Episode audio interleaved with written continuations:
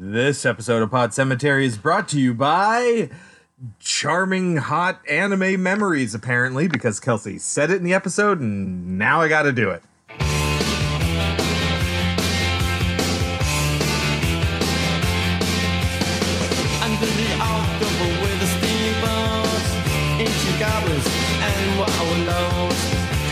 Grand line making a sound. The smell of death is all around, night when the cold wind blows, no one cares, nobody knows. Hello, my name is Chris. My name is Kelsey, and this is Eileen. and this is Pod Cemetery, where we dissect horror movies like the rotting corpses that they are.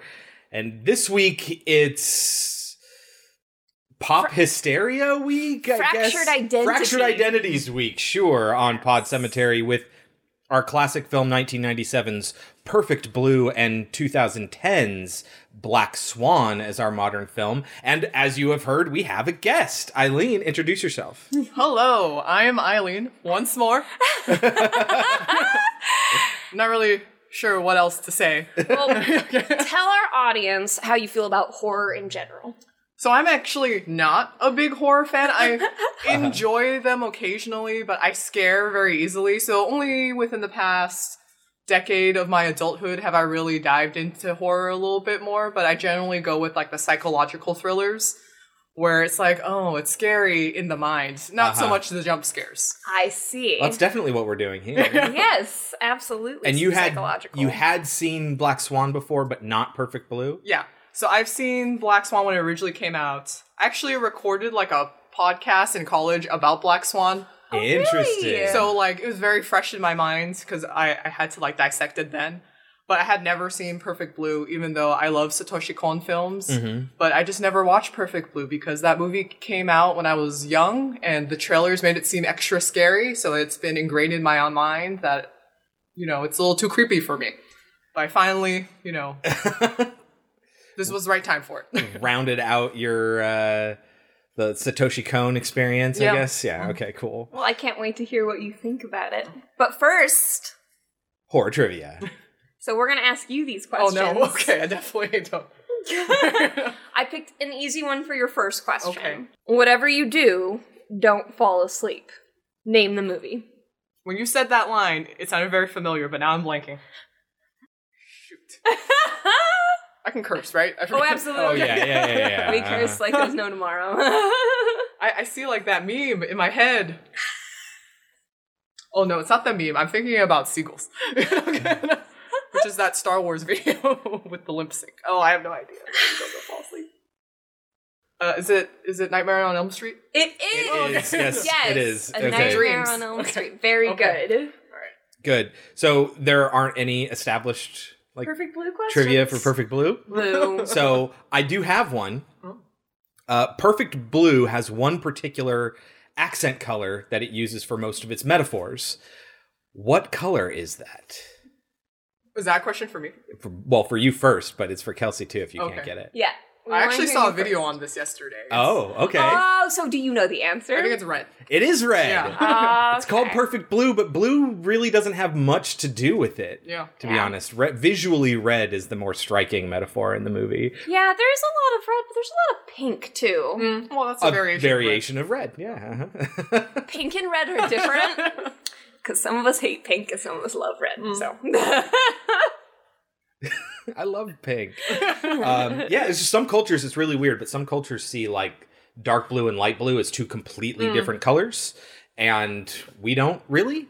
But yeah, pink and red we see more as two different colors than other cultures do. It's just weird the way we. It's a thing. Shut up. um, okay, so uh, let's get right into 1997's Perfect Blue based on the novel by Yoshikazu Takeuchi and written by Sadayuki Murai, directed by Satoshi Kon, like we said before, and the Japanese version starring Junko Iwao, Rika Matsumoto, and Shinpachi Tsuji. What is Perfect Blue about?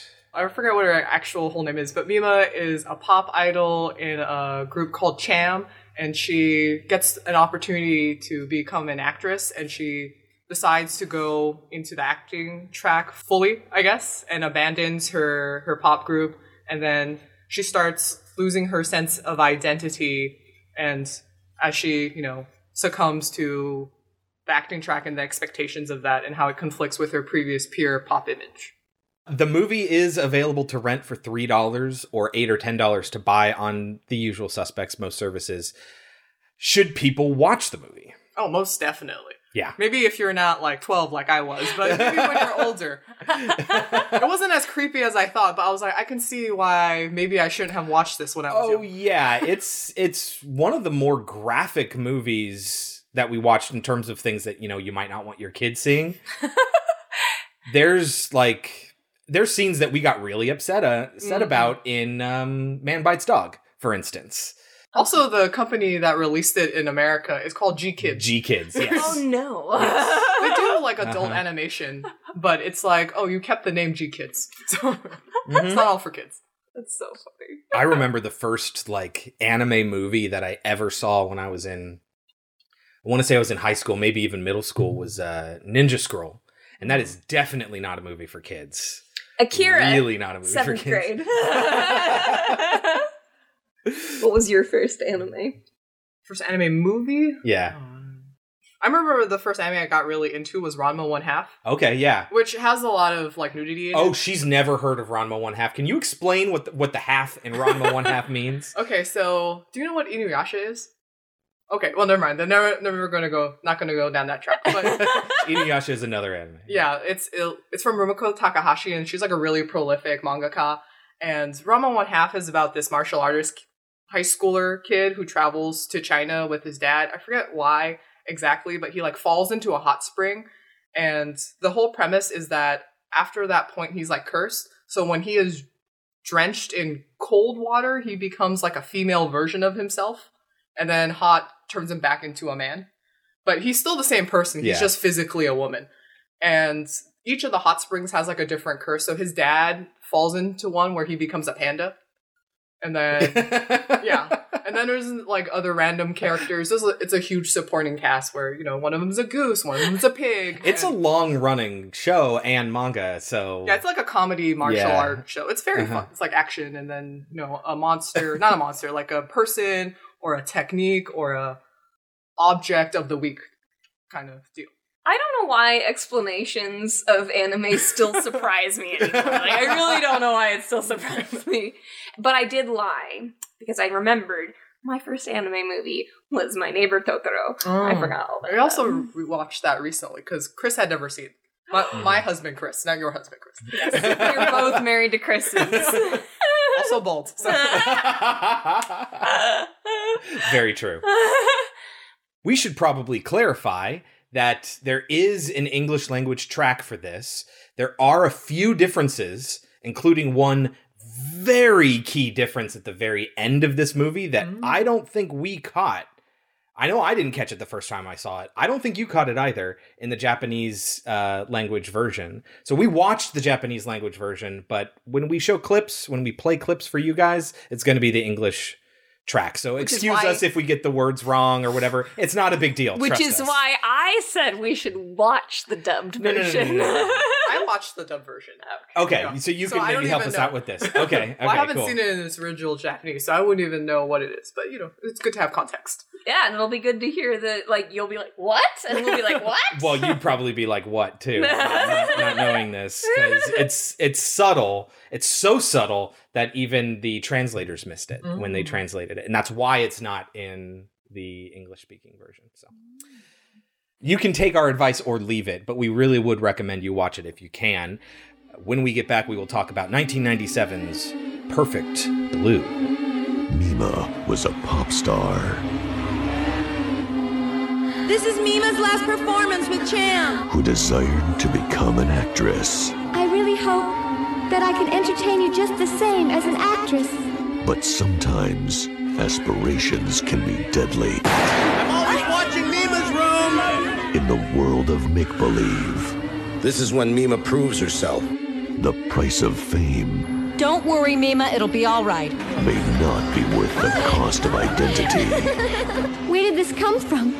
How do they know so much? Innocence is lost. Dreams become nightmares. And privacy no longer exists, where everything you do can be seen by everyone, and those you trust are really those you should fear. Your life no longer belongs to you. Excuse me. Who are you? Manga Entertainment presents Satoshi Kon's animated psychological thriller. Perfect Blue. Excuse me. Who are you? Excuse me. Who are you? Can you get us started, Kels? How does Perfect Blue begin? It begins with a Power Rangers show. Powertron. There are a lot of these shows in Japan, uh, but this is a stage production of uh, assumedly a popular TV show. They are most certainly supposed to be Power Yeah, yeah. Rangers. Well, But Power. Rangers were not the first, and they're not the last. What do you mean they're not the first? Okay, Well, so here's the different fun versions. thing. Yes, there's many, many, many, many, many, many different versions. You know the Power Rangers that we know? Yeah, It's the it's different colored people. yes, it's a completely different show in Japan, and they Oh, I just know that. I know that we took all the fighting sequences Yes. that Just they did. Yeah. uh-huh. and then we just put in English words. I know that. But in some cases, the the shows that we're taking from are completely different shows. like they're not related to the other shows. But it's it's when I say many, many, many, there's like dozens, and we just keep pulling from them. And that and now it's Power Rangers space or Power Rangers whatever. They they got cars now. Like so anyway, yeah, there are a lot of these in Japan. And so this is at a big, like, kind of a festival show, but I, I actually wouldn't say it's big because they keep talking about how it's a no-name show. Mm. I think it's just like in a public place because especially Yeah. as like a pop idol in Asia, like you have to make appearances in the public, like go to a park and perform for like, you know, your fans will show up, but it's like just people passing by and be like, oh, what's that? I don't really care. Yeah, hmm and they're like in a this sort of outdoor amphitheater Mm. where you might see like the birds perform at SeaWorld or something like that. You know, like one of those sorts of places. Okay.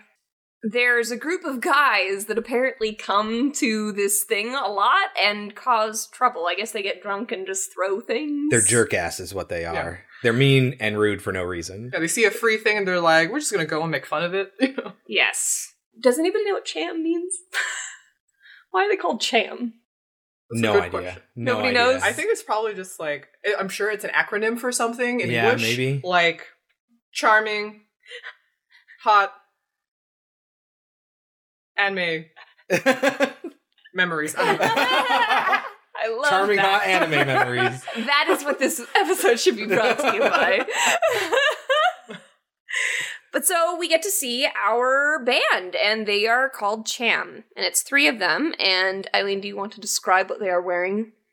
Uh, so they're wearing like frilly kind of maid outfits. Like Mhm. Mima's in pink, and then I don't remember what her two. They're all co- wearing the same thing, I think. Yes. Yeah. It's the same color, Uh-huh. like pink. Yeah, it's kind of like frilly, kind of made outfitty, very Lolita, innocent. Like May I ask how you feel about this? I mean, saying Lolita makes me think I understand how you feel about it. Well, in Japan, there is like a lolly culture where you know it doesn't really beckon back to uh, Nabokov's like uh, novel as much, but still kind of like that innocent, girly image that definitely their group is trying to uphold. Where you, especially as a fan, you uh, you know imagine them as pure. You know, you Yeah. they're like totally sexless, but it is cute and charming still. Uh-huh. And that's going to kind of fuel a lot of what ends up happening in this is that that understanding that your pop idols are like this perfect sort of image that you have of them and when really they're real people underneath because th- one way they show that is that this sequence is intercut with with um, Mima just like Mhm. at the store buying stuff You know, in her And- frumpy everyday clothes. exactly yeah and Yes. it, she's nothing like she is when she's on stage with Cham And they sing their song, which is peppy and fun and wonderful, and it's all about the angel of love smiling Uh-huh. at you. it's very toothless and generic and it, a lot of like j-pop songs are like that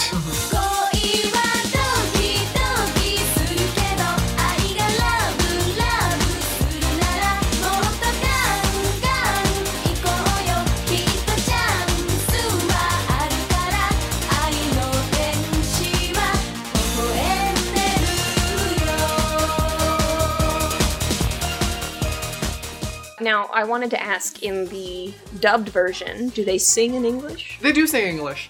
Their voices are completely different from what their like speaking voice is. It's a little deeper. It's not as probably high pitched and cute as the Japanese one, Uh-huh. but it's still kind of like, as you said, like a toothless love song. And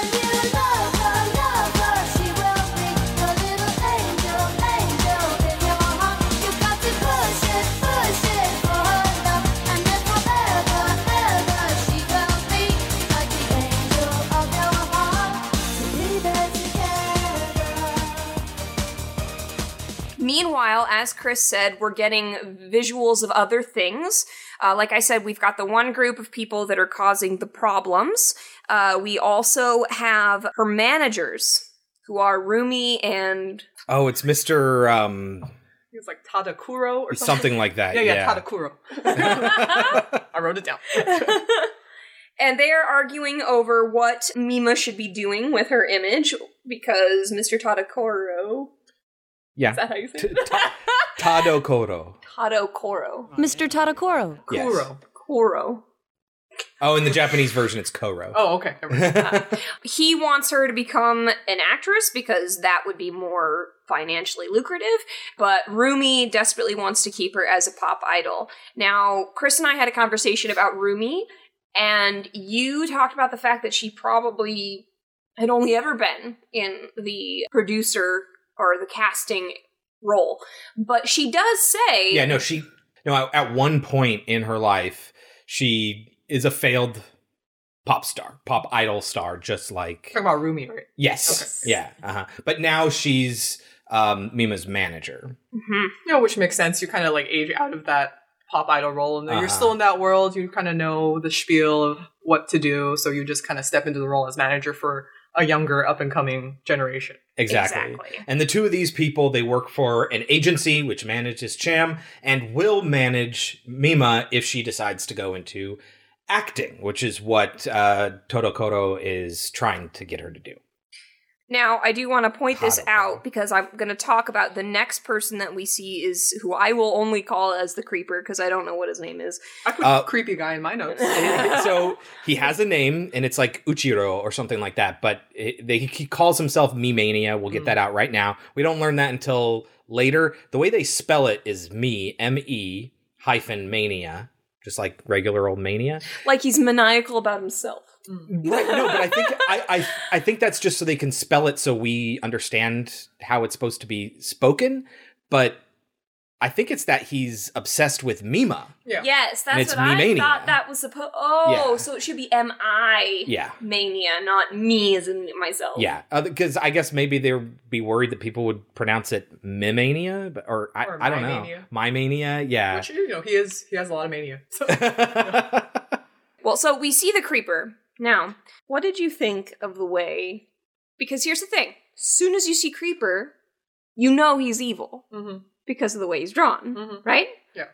And you look at Rumi, and you can see some similarities. Mm-mm-mm. Yeah. What do you think about the way they were drawn? Mhm. Did you see anything? Right? Oh, okay. Well, I didn't think about that. Okay. uh, uh, uh. Okay. Did you not think they look? They, so they didn't remind you of that.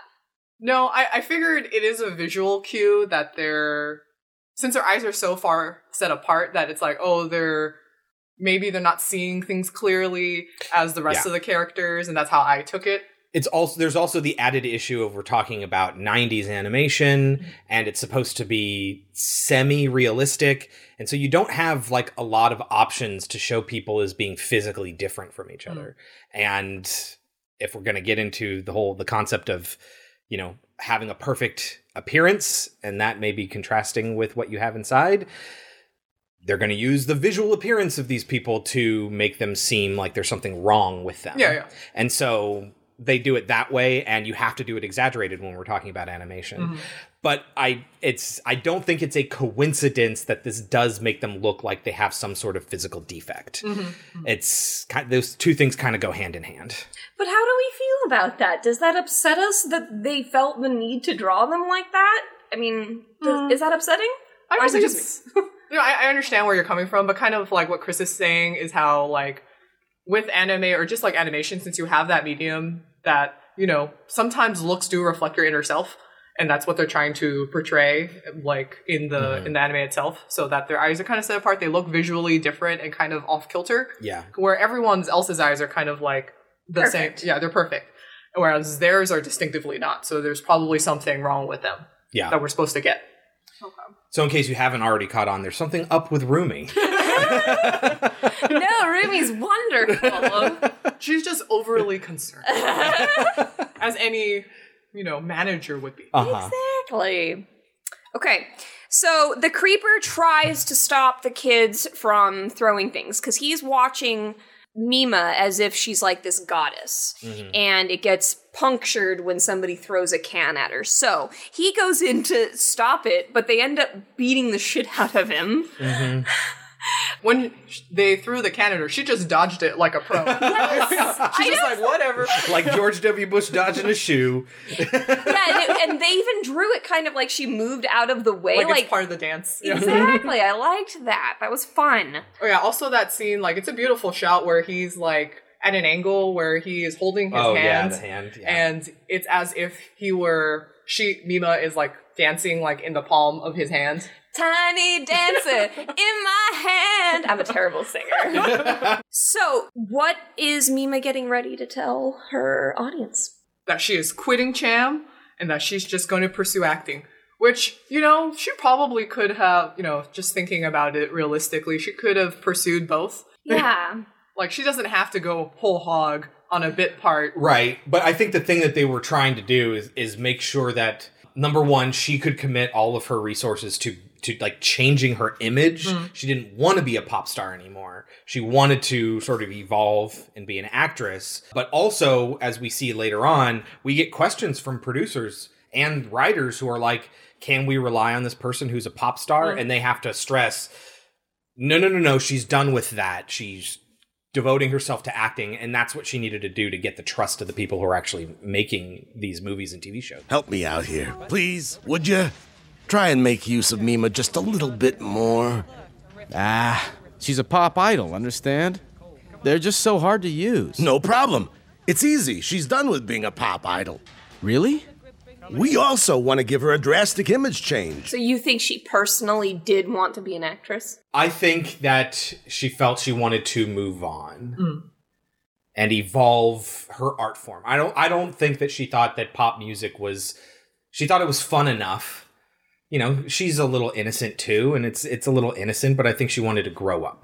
Do you agree? Yeah, it makes sense because being a pop idol in Asia, like at that level, is like your image can only be one thing. So it can be very stifling. So mm-hmm. even if she was like unsure, like at that moment that they made her choose or, you know, to end the conflict, she seems like that type of person where she's just going to give in with, you know, whatever people want around her so that there's no more conflict.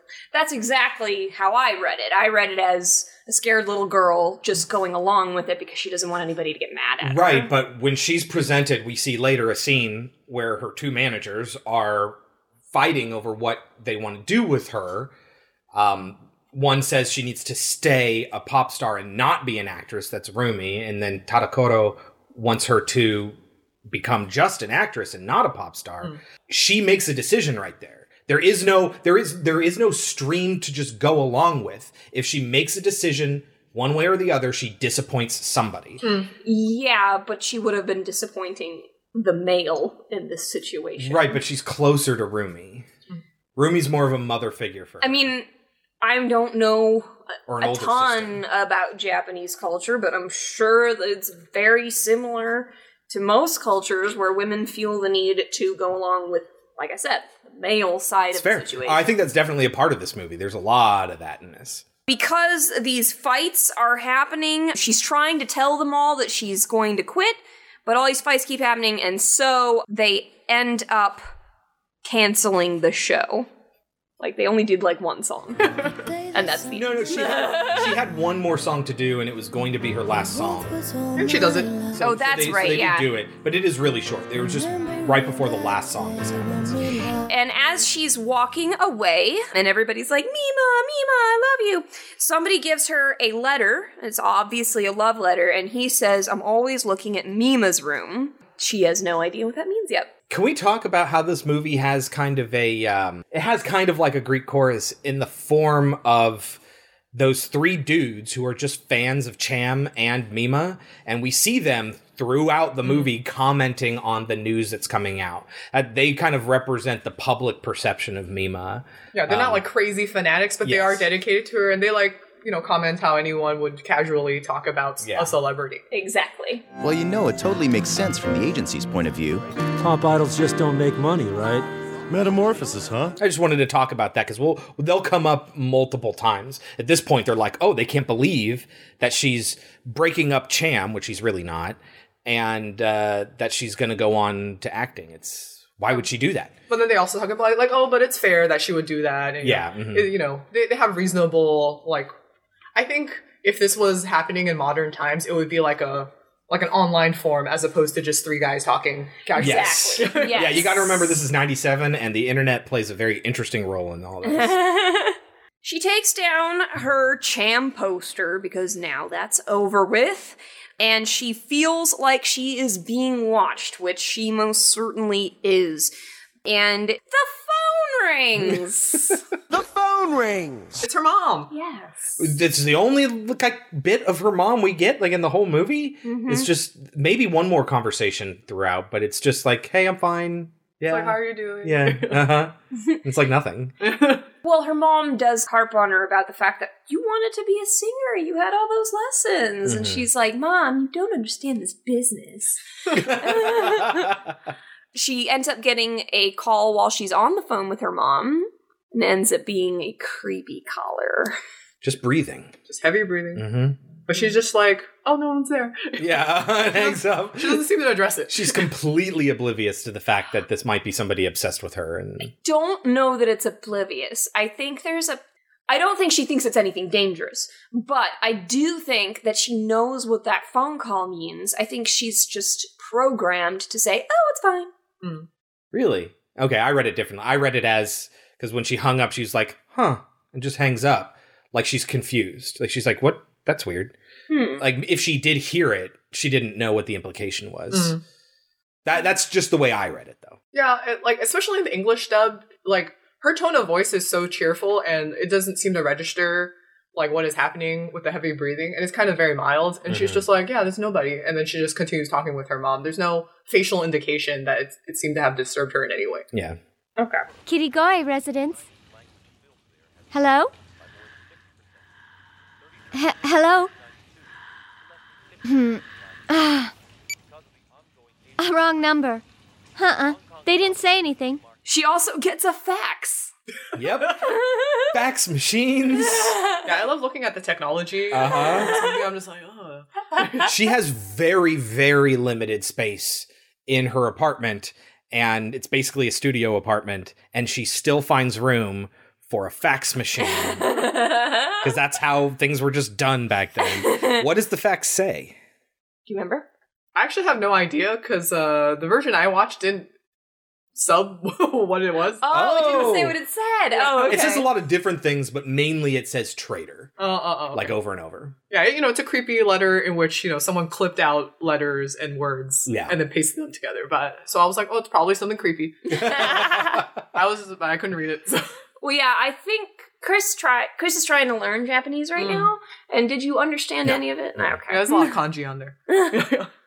She is getting ready for her bit on the TV show, and she has one line, and she's sitting there and repeating it over and over and over again. Do you know what her line was? So it might be different in the Japanese. okay let's hear what the But English in the English one, it's, excuse me, who are you? it's just who are you in It's just Japanese who are you. Yeah, I think that's why. So she just keeps saying, "Who are you? Who are you?" Excuse me, who are you? Excuse me, who are you? Open up. Excuse me, who are you? Who are you? And it's very funny. but it's also tied heavily into the themes of this movie Absolutely. of identity and you know who are you Yes. she even says it at one point to her mirror Oh, several times. Yeah. Yeah. As she is getting uh, ready to go up there and do her one line, she asks Rumi about that letter she got because in that little letter it said something about, I always look at Mima's room. And she was like, What is that? And Rumi explains that it is a website, but she doesn't know what a website is. It's like, oh, is that the internet? That's been that's been blowing up lately. Yeah, I found that interesting because the website is called Mima's Room, but if she had no idea that it was a website, it says Mima's Room. I'm looking at Mima's Room. Would she not think she had a stalker already? Right, yes, Just from the way that's uh-huh. phrased. Yes. But the culture of the internet in the late 90s was a lot of chat rooms and stuff like that. So the concept of a website being called a room is not that Hmm. strange. It's just a website. Somebody took it off the internet. Oh, that's really popular lately. Huh, so what's it mean? Hmm, how can I describe it? It's kind of like networking by using the computer. Yeah, and? Well, it looks like this person, whoever it is, put up a link to Mima's room, which is the title of the website. That makes sense? Hmm, not one bit. Oh, I think I found interesting when she's rehearsing the line or when she films it is like how nervous she already is just from Yes. being in front of the cameras and being in front of everyone. And the way she like looks around at every like Mhm. person or like actors who are going about their own business and she's just so nervous. Where the way I read it was like, oh, is she nervous because this is a new experience for her or because she's not getting the same kind of attention and adoration that she's used to as a pop star? Uh, that, that's a, that's a good question. Actually, I think I think it can definitely be. I think that might be subtextual. Yeah. Obviously, the text I think is the first one Mhm. where she she she's terrified of messing up. Yeah. But yeah, no, I think that can definitely be read as subtext that she's the least important person in that room right now. Hmm. Oh, I absolutely agree with that assessment. Yeah, because she's just sitting there staring, and it's a really interesting way that they chose to draw it because only certain people are have like things that are moving, but a lot of the people are just kind of standing there. Mm. You know, Mhm. like they don't move, and that almost makes it scarier because it almost feels like you're surrounded by people, but since you don't know these people, they're not real to you. Yeah, uh-huh. So it has that kind of feel to Sure, it as well. But of course, a lot of this movie is in her mind, so that Yeah. could just be in her mind. we'll, we'll, we'll, we'll tell you that right now. There's, it's not exactly clear how much of this movie is actually happening or not, and it's going to ramp up as the movie gets gets going along. So while they're doing this, the producer, I think, or the director comes down, and the writer comes down, Uh-huh. and oh, fan mail, and all there's there's all this fan mail for the main star of the show, but oh, there's this one particular letter that was meant for Mima, and Tadakoro. so he opens it, and what happens, Eileen?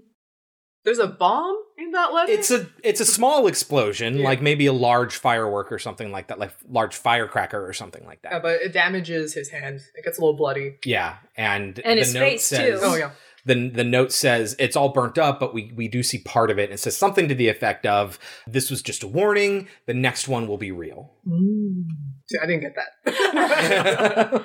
That's so funny that they didn't do the text for you. yeah, yeah. I just assume that it's threatening, so it's just like, But the idea is it was just supposed to be a warning. Nobody was supposed to be killed. Mm. But uh, Tadakoro is injured, and he'll have bandages on his hands. yeah. But he also kind of brushes it off, so it's Yes. just like, what? These things happen. Whatever. He doesn't want to worry her at all. He doesn't want to derail the plans. Right. And so the next scene that we're going to have is Rumi setting up an Apple computer Uh-huh. for Mima so that she can get on the internet. Now, does that mean that Rumi is not aware of Mima's room yet outside of that letter? I I think there is something where the fact that she knew that Mima's room was a website, like we were talking about earlier, is a little bit unusual. I think she already knew about it. So why would she help her understand the internet? Why would she not? Like, what good excuse is there for her not to? I think showing her the website is also a way to like pressure Mima back There into yeah, being uh-huh. a pop idol. Where you know, I also got the impression that Rumi wrote it. You don't think Mimania was in charge of it? So, see, here's that's one of the things that's really vague. I do think that Mimania did not write Mima's room. I, I think it was Rumi. And I think that's how Mimania was convinced that our Mima was an imposter, is because this other voice in the form of Rumi is telling him, save me, and then eventually, that's not me. So I think he's he's somebody who's fallen for this Mima's room version of Mima. And you agree with that? Yeah. Th- There's a scene later on where, you know, there's like a projection, not projection, but like the illusion of the pop idol Mima like looking over his shoulder. Yes. That's how I read that. And it's the one time in the movie where we see the Mima that's in Mima's head, the Cham Mima, uh, and Mima's nowhere to be found. This is in the room with Mimania. So I think he feels like he's really talking to her. And if this fake Cham version of Mima is actually, spoilers, is actually Rumi, then I think we can interpret that as being Rumi is the one that's talking to Mimania. Okay, that's that's very interesting. I hadn't thought of it that way.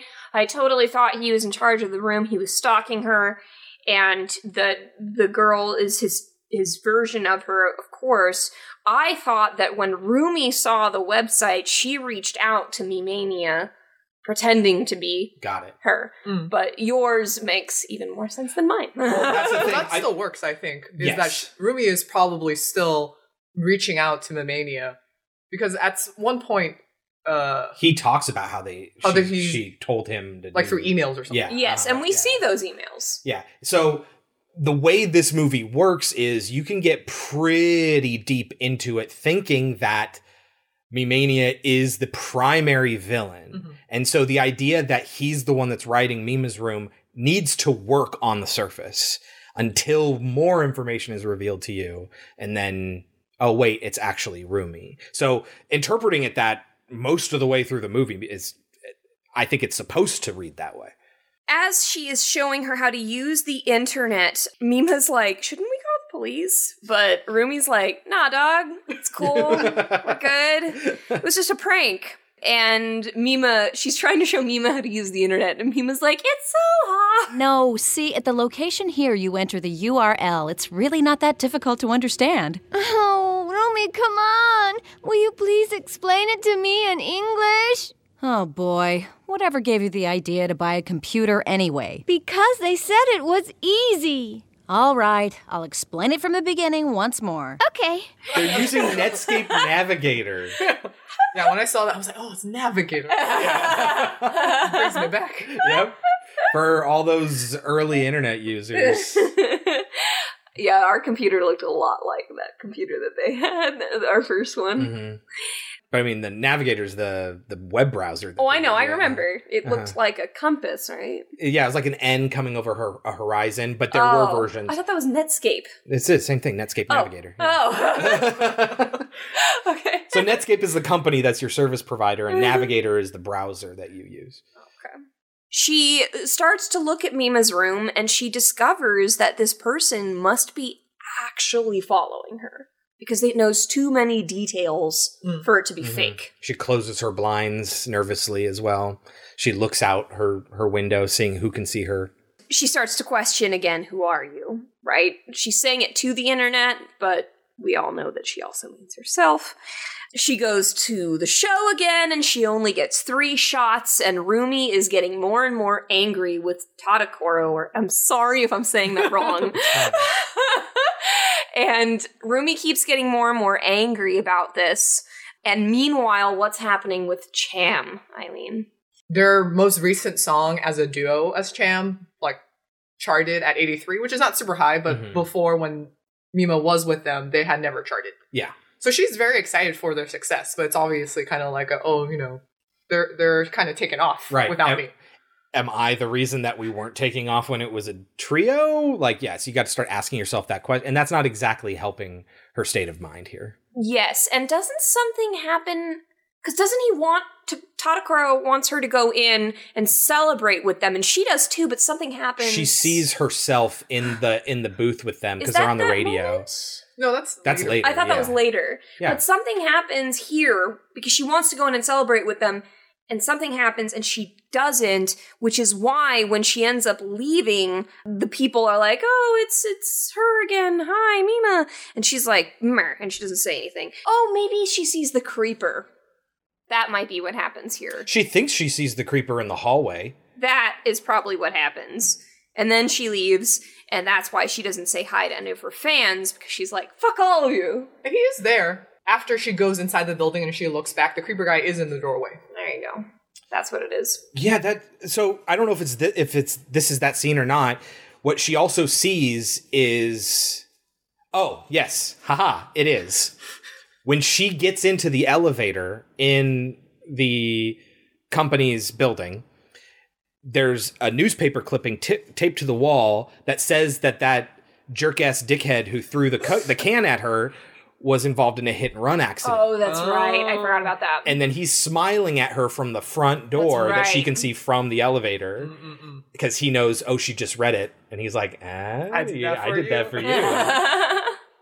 and Another she's, thing she's that really I did creeped not out. from the dub.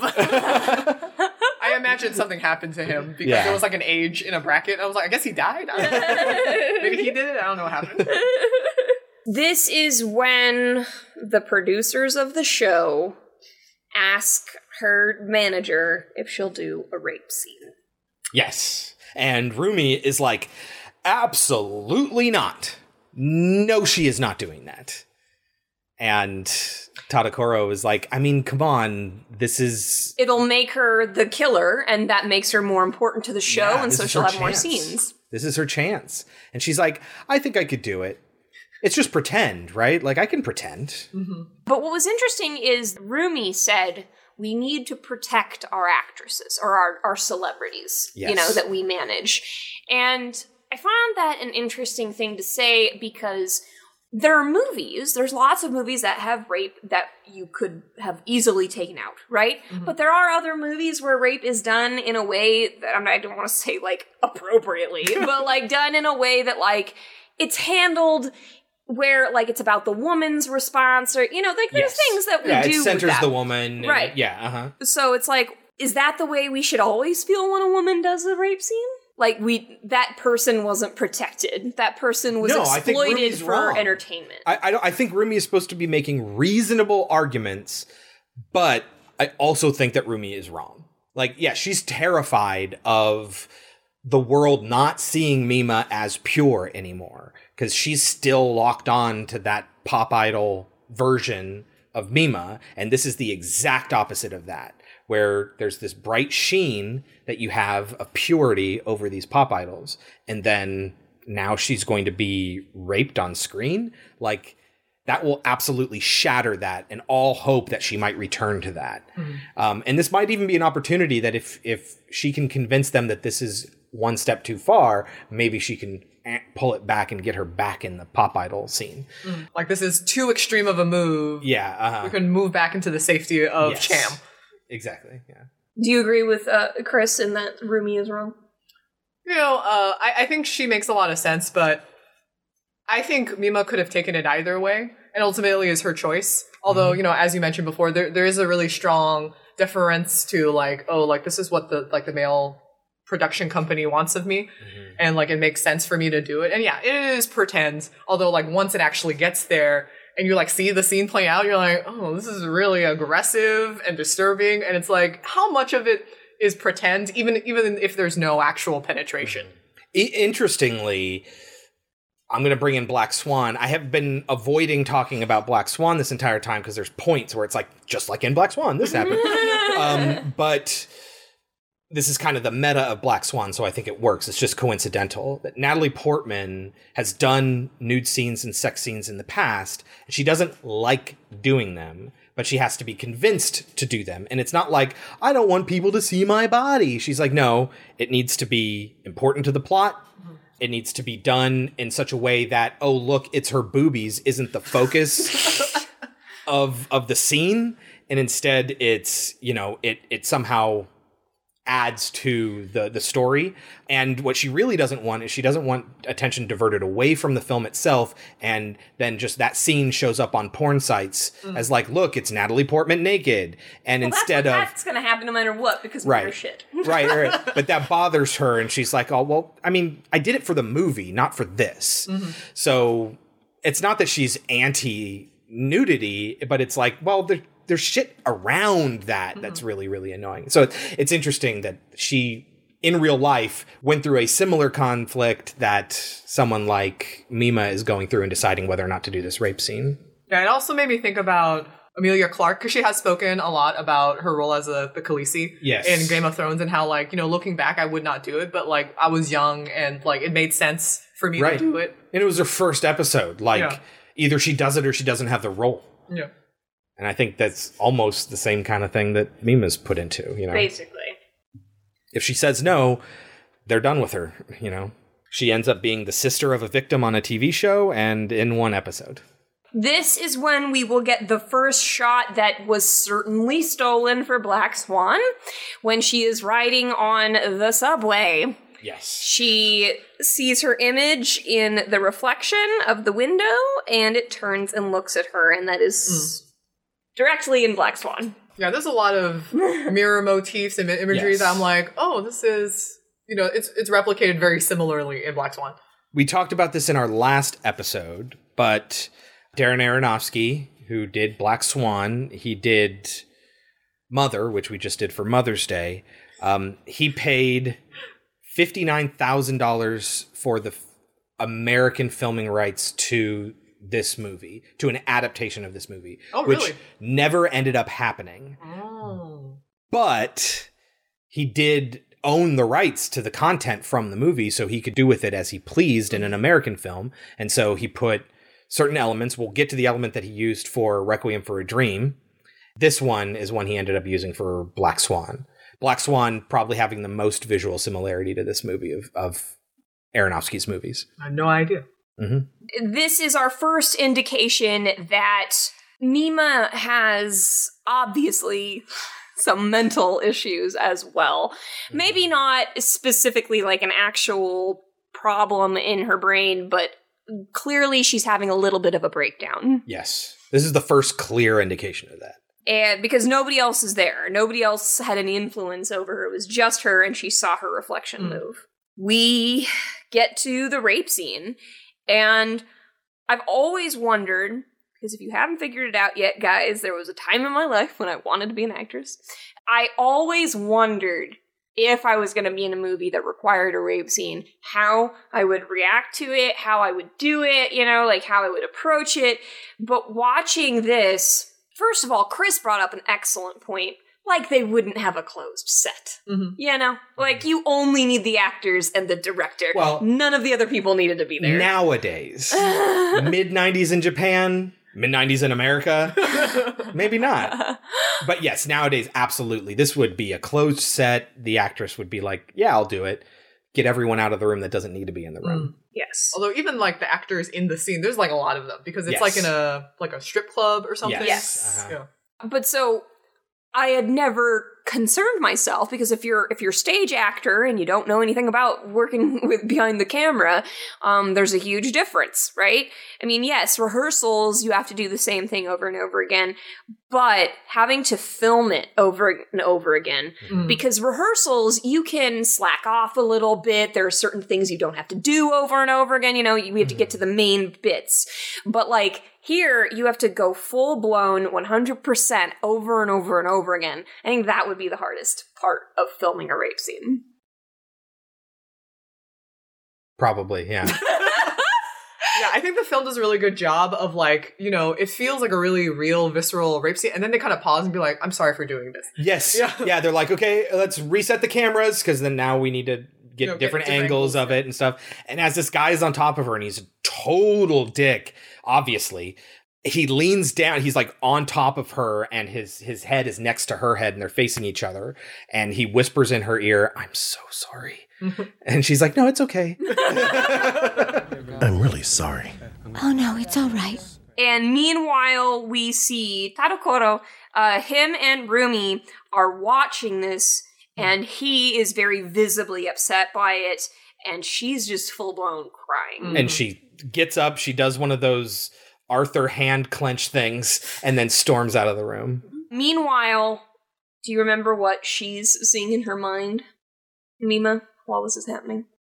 I think she sees like a audience cheering like she would at like like a show, right? She imagines herself as being a pop idol. It's like she's remembering what my life was, and this is now what my life is. Yeah. Uh-huh.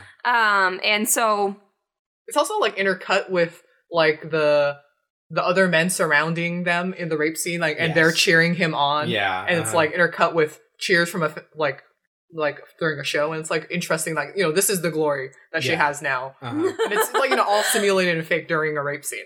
Right. Yeah. It's it's it's very Another interesting thing is like the outfit that she's wearing is like a really skimpier version of the Yes. outfit she wears at the very beginning. because Oh, really? Yeah didn't well because that that that uh, cham outfit is obviously supposed to be like this sort of cutesy-fied version of like a french maid outfit but Yes. it's like white and pink uh, with pink trim. This is that but she's wearing like an apron and nothing under it but she has like thigh-high stockings still just like in that In in the cham outfit. Yeah uh-huh. So it, it it still evokes that sort of like maid aesthetic but one is the pop idol perfection version and the other is the strip club rape victim version But so Mima continues to do an excellent job of not showing off her emotions to anybody because she gets in the car. She's like, "Where's Rumi?" He's like, "Uh, Rumi had to go home." she didn't just have a mental breakdown. and he's like, "I'll treat you to a delicious meal," and she's like, "Lucky me." but so she comes home and she's still still alone, trying to do the whole happy me type thing, but she discovers that her fish are dead, and this is what finally makes her break down, and she starts crying, and she starts Thrashing her room around. yes. And what does she say? Do you remember? Uh, I don't remember exact words, but she confesses, you know, to no one in particular but herself that she didn't want to do it, but you know, she felt like she needed to. yeah mm-hmm. there's that pressure Yes. And the fish are alive. Oh, oh yeah The fish are alive. very yes. symbolic. Those dead fish. so basically, how I interpret that is she needed an excuse to break. sure She didn't feel like she could, and then the idea that her fish were dead is what allowed her to yeah break. Mm-hmm. Okay. Uh, definitely a manifestation of like, oh, you know, she's destroyed her her innocent purity image, just like Mhm. the Fisher did, but they're not apparently. yeah exactly. Now everyone that that group of guys that we've talked about who go throughout the movie, they're explaining that oh, you know, people are probably so upset, they're probably whining about that's not really me Marine. And everybody thinks she's going to quit the show. Mima's room actually writes, "I'm going to quit the show." And she's looking again mima's room being the website Yes. with the imposter mima yes and she's looking at it and she's like, I didn't write this. And who does she see? Pop idol version of her song. okay. yeah, yeah, yeah. I'm like, is there somebody in particular that we should? Yes, yeah. Uh, at first, when she first sees the r- Mima's room and she reads it, and she's like, "Oh, this is cute." You know, oh, this is fun. Like, I didn't write this, but oh, it's fun. Somebody's pretending to be me, and she doesn't take it seriously at all. Well, which no, is how she does at first because she's like, somebody's. Remember, she closes her window. Right, right, when she realizes that everything's so accurate. But just the mm-hmm. concept of somebody pretending to be her and writing a blog doesn't alarm her at all. Yeah, she's like, oh, someone likes me so much to pretend to be me. Right. And that's generally how a lot of people treated the internet and internet stalking for a very, very long time, especially if you like go towards people in positions of authority, like the police or something like that. For a long time, it was whatever, it's the internet, who cares? You know, and that's how people treated it. But no, it's still super serious, you know, as we will find out. And so her pop idol self is telling her deep in your heart, you know, you want to be a pop idol. You know, I'm going to be in the light, but you'll be in the shadows mm. because you're now filthy and tarnished. And then she just falls out the window. Not falls, but she like leaps. she like leaps out the window like a fairy. and then she runs away on the lamppost down the street. She just like hops along them and fades out. She doesn't go so far away and around the corner that they break line of sight. She just disappears. Yeah, she is full of lightness, like she's bright and light, Uh-huh. unlike, you know, the real Mima who is now filthy, tarnished, and like heavy with burden Yes. over over this rape scene. she just had her, you know, pop idol self slut shame her pretty much. exactly. Meanwhile, the writer, who made a huge mistake by doing this to Mima, Oh God, yeah. is in a parking garage. And okay, in the American version, do you hear anything when he's walking through the parking garage? Like the song? Okay. It's it was really really quiet. You couldn't we were hear getting it for the longest time. well because and there's a reason why because he's far away in a parking garage and it's inside an elevator Mm-hmm. and it's playing on a little radio. But all we're getting he hears something and we hear something very very vaguely uh, at times you can't hear it at all but you do still see the closed captioning down at the bottom like the subtitles Yeah. saying the lyrics to her song And I'm like, what's happening? There's like, I no don't hear anything. sound. He's like, "Hello, is somebody there?" And then he hits the elevator button. It opens up, and he sees that there's a radio playing the song at like full blast. Yeah, like a Cham song. Yes, and then we hear the song again, but we're on a different floor. The doors of the elevator open up, and we see a bloody mess on all the walls, and the writer slumped down on the ground with his eyes having been gouged out. Fucked up. Did you think there was any significance to his eyes being taken out? Well, I guess there's some symbolism in the fact that like he imagined that rape scene, so now he'll never see anything ever again. I don't know. There's an eye thing in this movie. hmm Yeah. He's not the only one to get stabbed in the eye. Yeah, there's a lot of like screwdrivers gouging. Uh-huh, yeah. Meanwhile, Mima is at a photography session and she just keeps making. Okay, I don't want to say bad choices. Your body is yours and you are allowed to do with it as you please. but the implication is that she did not want to do this. Well, Cham, the other two ladies from Cham are talking about it. Oh, he's she's going to go see this photographer. Uh, well, he has a reputation for convincing girls to take their clothes off, so I hope she knows what she's doing. And sure enough, he's able to convince her to pose completely nude, but it's like in phases. You know, to take that top off, take the bottoms off, oh, take your bra off, and then eventually she's 100% nude.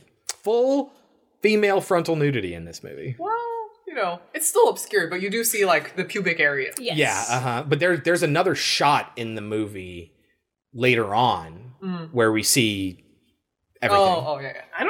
remember that. It, it's like quick cutted, right? And and it's like you see her standing, you see her complete body, and there's nothing obscuring her crotch. Hmm.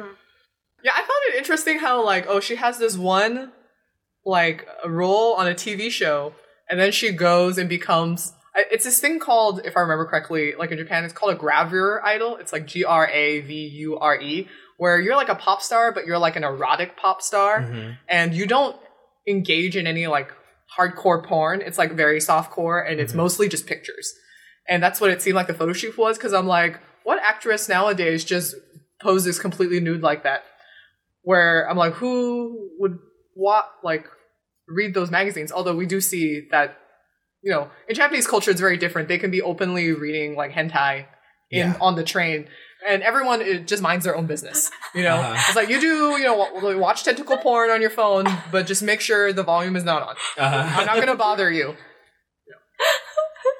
It's good. There, a lot of this movie has a lot to say about. Before it was like a big concern in popular culture, and people started actually talking about it a lot because I think it existed as a concept before this. Uh, but the term male gaze, Mhm. there's a lot.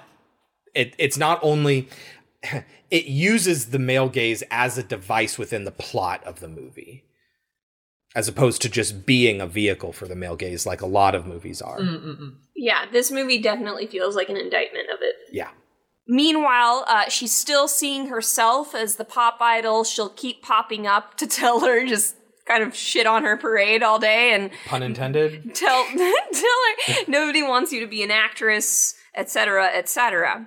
Meanwhile, the creeper. This is when we get that shot of him Mania.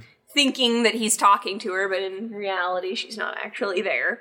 But she, but he is really emailing someone, and we don't know who yet. You guys know because we've said it out loud. I do want to ask, since you had never seen it, did you think it was Rumi? Oh yeah, totally. really? you figured it out? Like, you know, also like the visual cue of her eyes being kind of like Uh-huh. See, set. And then I had a vague idea of what this movie was about and how, you know, it is about illusions and like like lost identity, but there is still like an antagonist, so it was like, oh, she's overly concerned. this creepy guy is a red herring.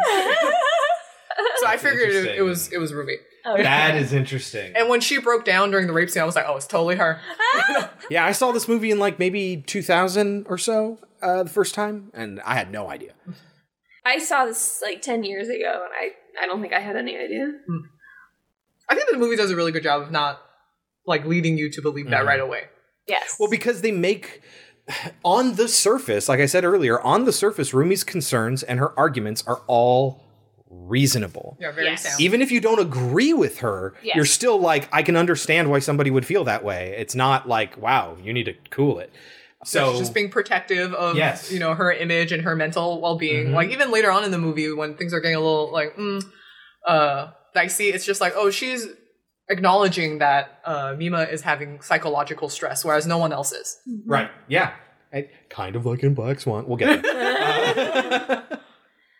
So he decides that he's going to get rid of this imposter Mina. Mima. Yes, because the Mima's room Mima has told him that help me. That's not me. That's an imposter.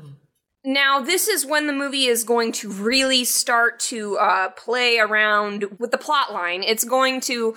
She's going to wake up and she'll be at rehearsal, or she'll wake up and she's at her home and she doesn't know how she got there. Yeah, the perception of reality becomes very skewed.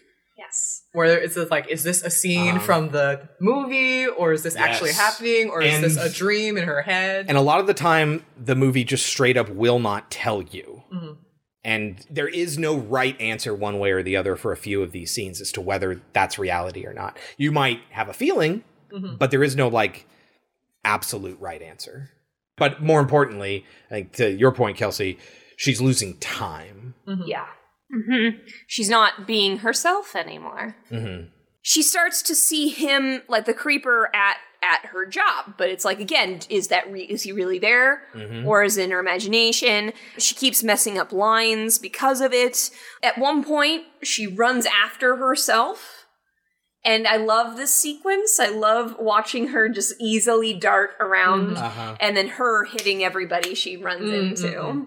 Yeah. Okay. Yeah, factoring into how like this imaginary version of herself is just like effortless Yes. and light, whereas she's like clumsy and like smashing into people and like unsure of herself. Exactly.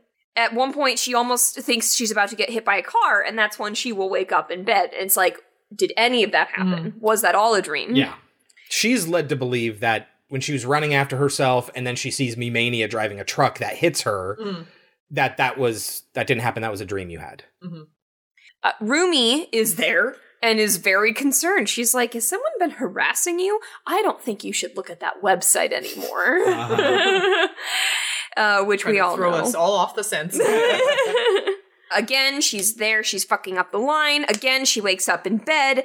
Was any of that real? Doesn't understand what's going on. She ends up breaking a cup, and Rumi is hmm. there. And Rumi's like, Are you okay? And she's like, Is this real? Am I hmm. bleeding? This blood. Rumi, is it real? Mima. And we don't know. She She doesn't doesn't, know whether know, and the audience doesn't know. Hmm. Black Swan. And then who dies? Murano, who is the photographer. Yep. The guy who the sleaze bag who took photos of her naked. She's just an innocent victim in all of this, and she wasn't making a decision for herself and controlling her own body. No, he was a predator. It might be true, but doesn't mean that she didn't make her own decisions. But as far as Rumi's concerned, no, that Mhm. she was coerced into into having taken those photos, and so he needs to die. How does he die? It's also a little eye stabbing. Is it? So th- this one is probably cinema cinematographically might be one of the one of the uh, the most seen images in the movie. It's on a few of the posters. It's on a few of the DVD covers. It's her, and she has her hands up above her head with a knife or something else, and there's a projection of her behind her. What that is is he actually has a projector and he's looking at photographs.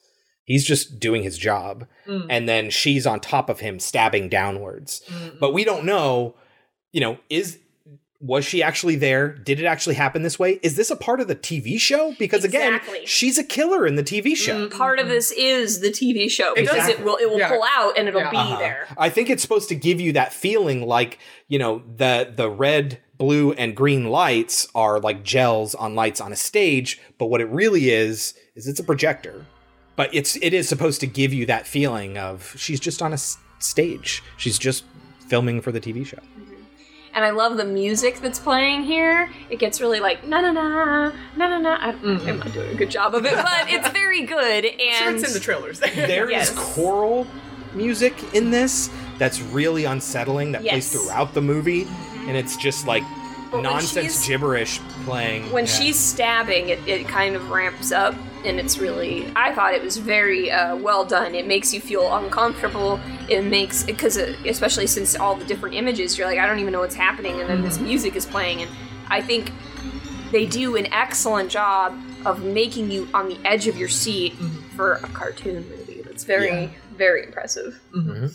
Now, one thing here that happens that they just never bring up again, she finds bloody clothes in her closet.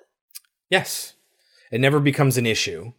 I think it's supposed to obviously, you know, it's planted there or, you know, maybe she did it, but I think it's just supposed to continue to set her off about her fracturing of identity and whether she's actually doing it or not. yes it could have been planted by rumi it could have been actually her and that's why she has it we just don't know because the circumstances of this murder of the photographer is that somebody who we originally think is a man but we can't see their face is delivering something to him like food It's like a pizza guy. a pizza yes it's So um pornographic. I forget what it says on the on the pizza box, like big body or whatever, and that stabs him in the eye.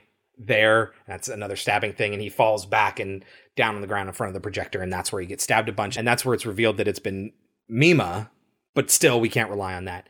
But it's those delivery person clothes that are that fall out of her closet. Mm-hmm. But you did you said something that I thought was super interesting. So you're saying that it's a possibility that she did commit a murder? Yes, Do you agree? I, I think that possibility is there. Like, I don't think that's the case, but I think that possibility definitely is there. But I think there's definitely an argument to be made that, uh, and we'll get there towards the end, that she is homicidal. Do you agree? you're talking about Mima? Yes. Mm, I. We'll talk about Or at least the end. Mima that we know. Uh, I disagree. I don't think that We'll she get is. there. We'll Yeah. get there. Okay. Until the end, I'm like, what, what part are you talking about would, that would indicate that? okay. Uh, meanwhile, those dudes who'd help us understand what's going on with the public perception explain that there's rumors of a love triangle. People are wondering if she's cursed. People think it's going to happen in threes, so someone else is going to die, etc., etc. etc. They're finally doing the final scene of the show. And she can't tell what's real or not. She's like, she even says her own name when she's talking to the doctor. But then when you see it in the playback, you Mhm. see that she used the name in the film. So it's like, at this point, there's no way to know what's real and what's not real. Yeah. We have an unreliable narrator here, but it does that sort of like psycho thing at the end where she's in an interrogation room and they're talking about her. The psychiatrist is there explaining she has split personalities and etc. Yeah. Etc. So this could be it's the plot line in the in the TV show and it could accurately be describing what's going on in Mima, but we don't know yet. Yoko Takakura, the original persona, is nothing more than a made up character in a drama for her. Being a normal girl, how she was raped in a strip club, everything happened as a part of her own drama series. By doing this, she salvaged her own heart. Yeah, I mean, it's it's she's so far gone that when she sees the actress, she starts talking to her as if she's her doctor, and she's like, Yeah. "What are you doing?" Yeah. It's like, we, we don't have to, you know, just use my real name. Meanwhile, who shows up? Talking about the, the yeah the creeper guy, creeper, ready ready to play out that rape scene. Apparently, Yes, so they're on that stage and they're there. It's late. Rumi and Tadokoro are waiting for her in No, the garage. Tadokoro has left. he he Rumi- eventually leaves. Yeah, because Rumi's like, "You can go. I'll yeah, wait." I'll wait for her. we'll drive over there.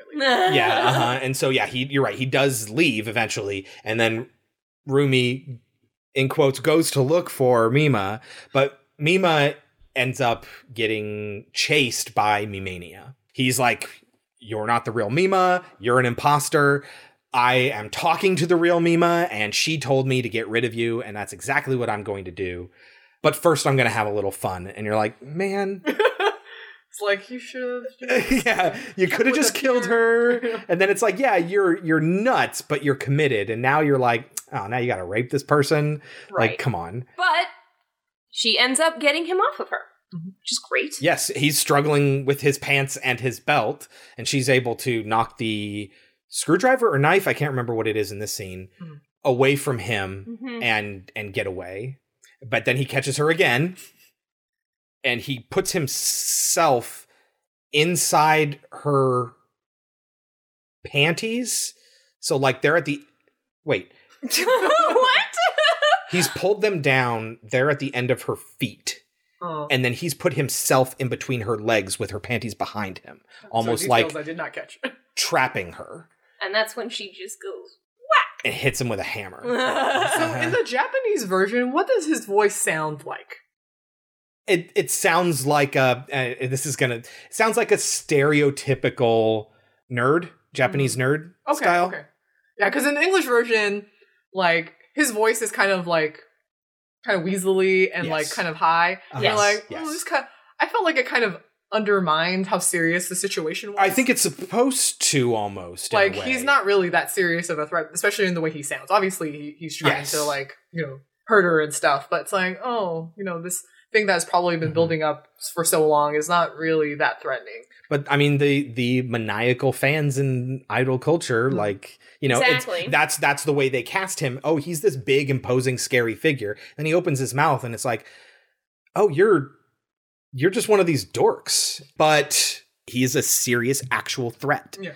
Uh, so it's it's telling you two different things. Like I think it, you're right. It is kind of undermining him as a threat, almost like to harm the image of these people that are like you know idol fans.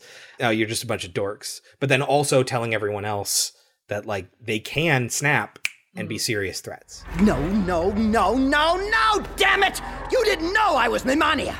You're just pretending to be Mimarin! 違う違う違う違う違う僕がミーマニアだって知らなかったじゃないかミマリンのふりしやがって She hits him over the head with the hammer, and so we're all pretty sure he's dead. and she apparently goes and gets dressed. She puts her clothes on and she goes she goes looking for somebody. She's banging on a door when Rumi finds her. I've been looking for you all night. Where have you been? oh my god, what happened? And Mima's like, I was attacked, I was nearly raped, and she brings her into that room. He's gone. He is not there. And to the audience, we're like, well, either she hallucinated it or he's not really dead. Mm-hmm. The real answer is neither of those things. Because I think when she hit him with the hammer, like the sound effect that I heard is kind of like think like he falls over, but it then doesn't sound like he died. Yeah, whether or not he actually dies by her hand is kind of not important. He dead. You see, he's literally stabbed, and that stab looks different from how he looked before Mima left. I didn't notice that he was stabbed later. Yeah, he has like a bloody thing around his face, kind of similar oh. to some of the other murder victims. But so mm, uh, Rumi says you must have been dreaming. So let's just go home. Oh, oh no, she does not say let's go home. She says let's go to Mima's room. I'm taking you to Mima's room. Mm-hmm. And she's like, huh. But she's too out of it to like worry about Sorry, it. why would you call my house that? But yeah. Uh-huh. and what does she find when she gets there? Mima's room.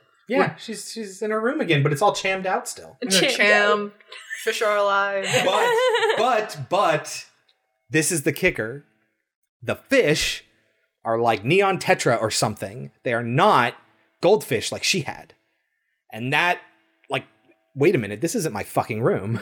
These aren't my fish. Something's going on here. Yeah, the Rumi, colors what's are going on? on the fish. Yeah, uh-huh. And what does she find? She finds the dead bodies of both Mimania and Tadokoro. She does? Oh, I don't Yes. that. they are together now and they're both dead. And that's when Cham Mima comes in and but something's not quite right. Explains I had to do this. I we, you know, you're you're supposed to be pure, blah blah blah. The whole given the whole speech. And if you're paying attention, you see it before Mima does. The reflection in the mirror is not the same as what Mima is seeing. Yeah, and uh, Rumi starts to sing. This is a joke, isn't it, Rumi? Your heart goes thump, thump, thump, thump when you're in love, but then it pays off, pays off when you're loved back. What do you think? Perfect, huh? After all, I am a pop idol, and a pop idol has to sing. What it, it turns out that when once she sees the thing in the reflection, she sees that that's not something's not right, and she is able to decipher that no, it's actually Rumi in that outfit, she, which she does not fit in. Mm.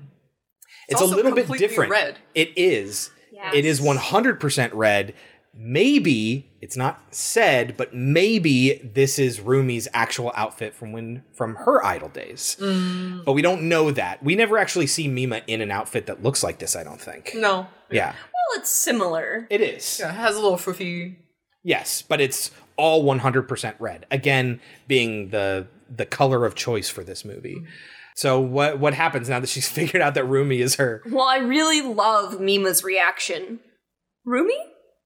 Why? this is a joke, right? Please stop. I, I just I love her responses. She's just trying to reason with Rumi, and Rumi's like, Rumi, Rumi went home. Yeah, she's like Rumi, and she she has to think about it for a second because that's not jiving with her mania right now, mm-hmm. right? And so she she needs to come up with a reason why she's not Rumi. Oh, she must be asking about Rumi, not talking about me. So, oh yeah, Rumi went home. That's what it is. Rumi went home. Okay, yeah. Rumi, why are you. Hmm? Why is Rumi Rumi? Ah, oh, it's okay. Rumi went home. she attacks her with an ice pick. Yeah, a lot of sharp, pointy objects. Yes. Uh huh. Weapon of choice. She, uh, yeah, maybe she's mad at the world for seeing things that are not pure and wonderful and light. And I love that when she knocks the ice pick out of her hand, what weapon does she choose after that? Are you talking about the mirror? That's that's Black Swan. No, No, well, there's- it's the window. Oh, that's later. No, Okay. what does she get when the ice pick? Oh, an knocked out? umbrella. Yes. Yeah, she starts swinging an umbrella at her. Another phallic object. Uh, Yes! They're they're running across rooftop ledges and everything, and they end up falling off of one into a bunch of trash. And sh- Mima's screaming the entire time, "Help me! Help me! She's coming for me!" And it's interesting because we can see the Cham Mima bounding along like we've seen her do in the past, just chasing after her like Pepe Le Pew. But then when you see her her reflection, we can see it's actually Rumi, and she's running for her life. She's out of breath. She's holding that umbrella. You know, we got the cute little fake Cham version that's do do do do do, just I'm gonna get you. but then you see the reflection, and it's Rumi just like murderous rampage. I- yeah, I love that. I um once I saw a photo shoot of people who did it. I know it's kind of awful, but like, they had a photo shoot of the one perfect, and then they had Rumi next door, and I like I love that idea because it's it ties into the reflection theme of the whole film. But I just love. what sets Rumi off? What stops Rumi's rampage? Do you remember? You mean right before their chase? No, no, no. At the end. What stops her from being Mima for a minute? When she knocks off her wig. oh right, yes, yes, yes, yes, yes. Although her hair is not that much shorter than what Mima's hair is. No, but Mima's hair has this like wave to it, Mm. and it kicks out at the ends. Uh, whereas Rumi's is kind of straight and lifeless. Good way to put it. But yeah, so when she knocks off the wig, that's when Rumi, oh fuck, that means it's me and it can't be me. And so she runs into the street and she's like, oh, thank God, I'm gonna give my big final bow to this oncoming truck. But Mima's like, no, fuck you. I'm not taking the blame for all these deaths. Your ass is getting saved, and everyone is gonna know that you did it.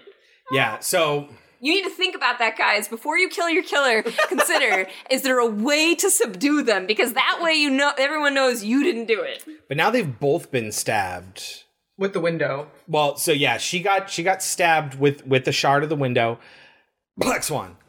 Um, and yeah, when she goes chasing after the wig, she lands on. It's gruesome. The blood just comes all gushing out and all that. And it's not Mima's fault. Rumi fell into it. Yes. Yes, very much, very much so. And how does it end? Where is Rumi? So Rumi is now in some sort of like mental hospice care, and Mima has come to visit her, and Rumi's still kind of lost in her delusion. She's holding these flowers, and she refers to herself, and you even see that when she looks in a mirror, she still sees herself as Mima-rin. And then the real Mima, there, there's some comments like around the staff where she's like, "Oh, it's her." So it's like an indication that she's probably pretty successful now. Yeah. Oh my God, is that Mima? What is what's her name? Kirigoe or whatever her last name is. Oh my God, is that really? Why would she be here? And then yes. she like, you know, gets into her car and it's like bright and sunny and it's like an uplifting 90s pop jam. As she looks in the mirror and What did she say in the English one? the English one is just like, There could be only one Mima or something like that. no, it, it says like, oh, I'm the real thing. Oh, okay. Yeah. I'm the real one, is what she says. Eh, That's the way it's translated to the original Japanese text. So here is why the Japanese version has something that the English one does not. Right here at the very end, the very last line of the movie. I didn't notice until I'm looking up and I'm seeing, oh yeah, here's differences between the the English and the Japanese version. I didn't notice this either, but the line "I'm the real one" is spoken by the voice actress who played Rumi, not the voice actress who played Mima. In the American translation, the translators didn't notice this and they just had the actress who played Mima deliver that last line. And also, somebody points out, and I don't know how clear this is, but her, the reflection of her hair in the mirror ends with straight hair, not with the curved, flipped out hair, mm. implying that Rumi is the one who's outside the psychiatric ward, not Mima. But we saw Rumi inside the hospital. We saw what, in quotes, Mima saw. That doesn't make sense. She's insane. Why would it make sense? I guess like if you were to go with, with that, it's like her driving off into the sunset could still be a delusion of her. She could be in that Yes. mental institution. Very much so. But she's like, I'm gonna drive off and have fun in my mind. Yeah. And she's fully now believes she's locked in. Like the time when Mima asked Rumi and she didn't know how to respond to that, or when she lost her wig and she freaked out about that. She's fully locked in now at this point, And she 100% believes that she's. Well, no, they do say occasionally Rumi comes out. Yeah. They said that. Mhm. The doctor did. Yeah, but the doctor who was talking to who? I don't like it. I What I'm like saying is I like the version that we got. that makes sense.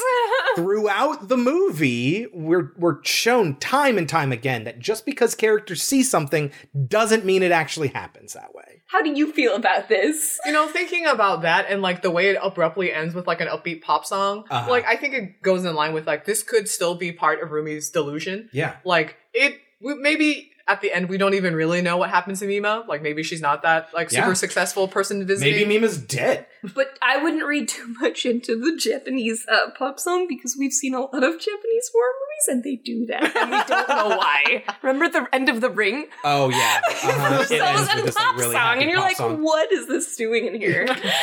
but yeah, It's I like mean, how American movies in the 2000s ended with, you know, metal, pop metal, you know, songs. Anyway. it's like we got to get the kids back into it. also she says like, "Oh, I'm the real thing," in like a really sassy way. Uh-huh. As opposed to, eh, I don't know if Mima has that potential, but it's, it felt very like stagey, I guess. Well, to us, to us, it felt like uh, in the version we saw, I should say, to me, it felt like it was very um like commercially. Mm-mm, yes. Like you know, she might put up a peace sign. or, I'm the real thing, Coca Cola.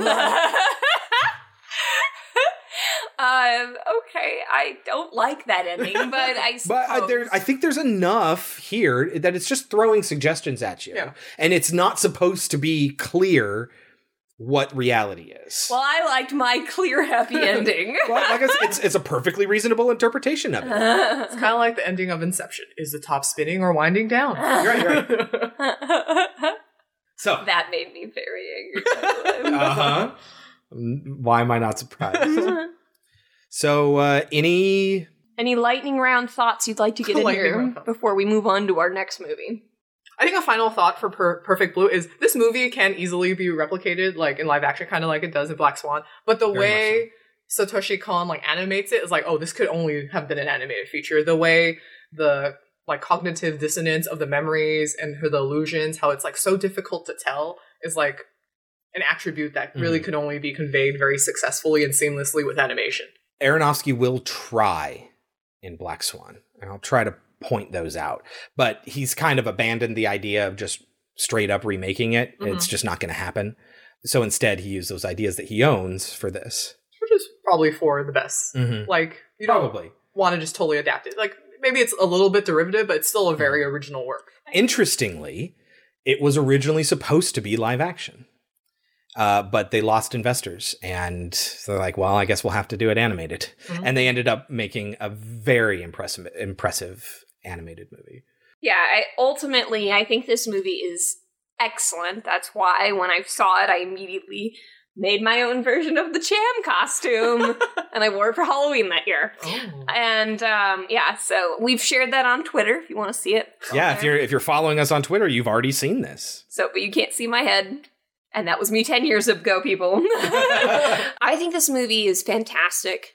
I think it does a- an excellent job, uh, both with the animation. I love the style of it. I love the colors. I love the lines. I mean, there's a lot of kind of straight lines going on, and I appreciated that. I thought it was very pretty to look at.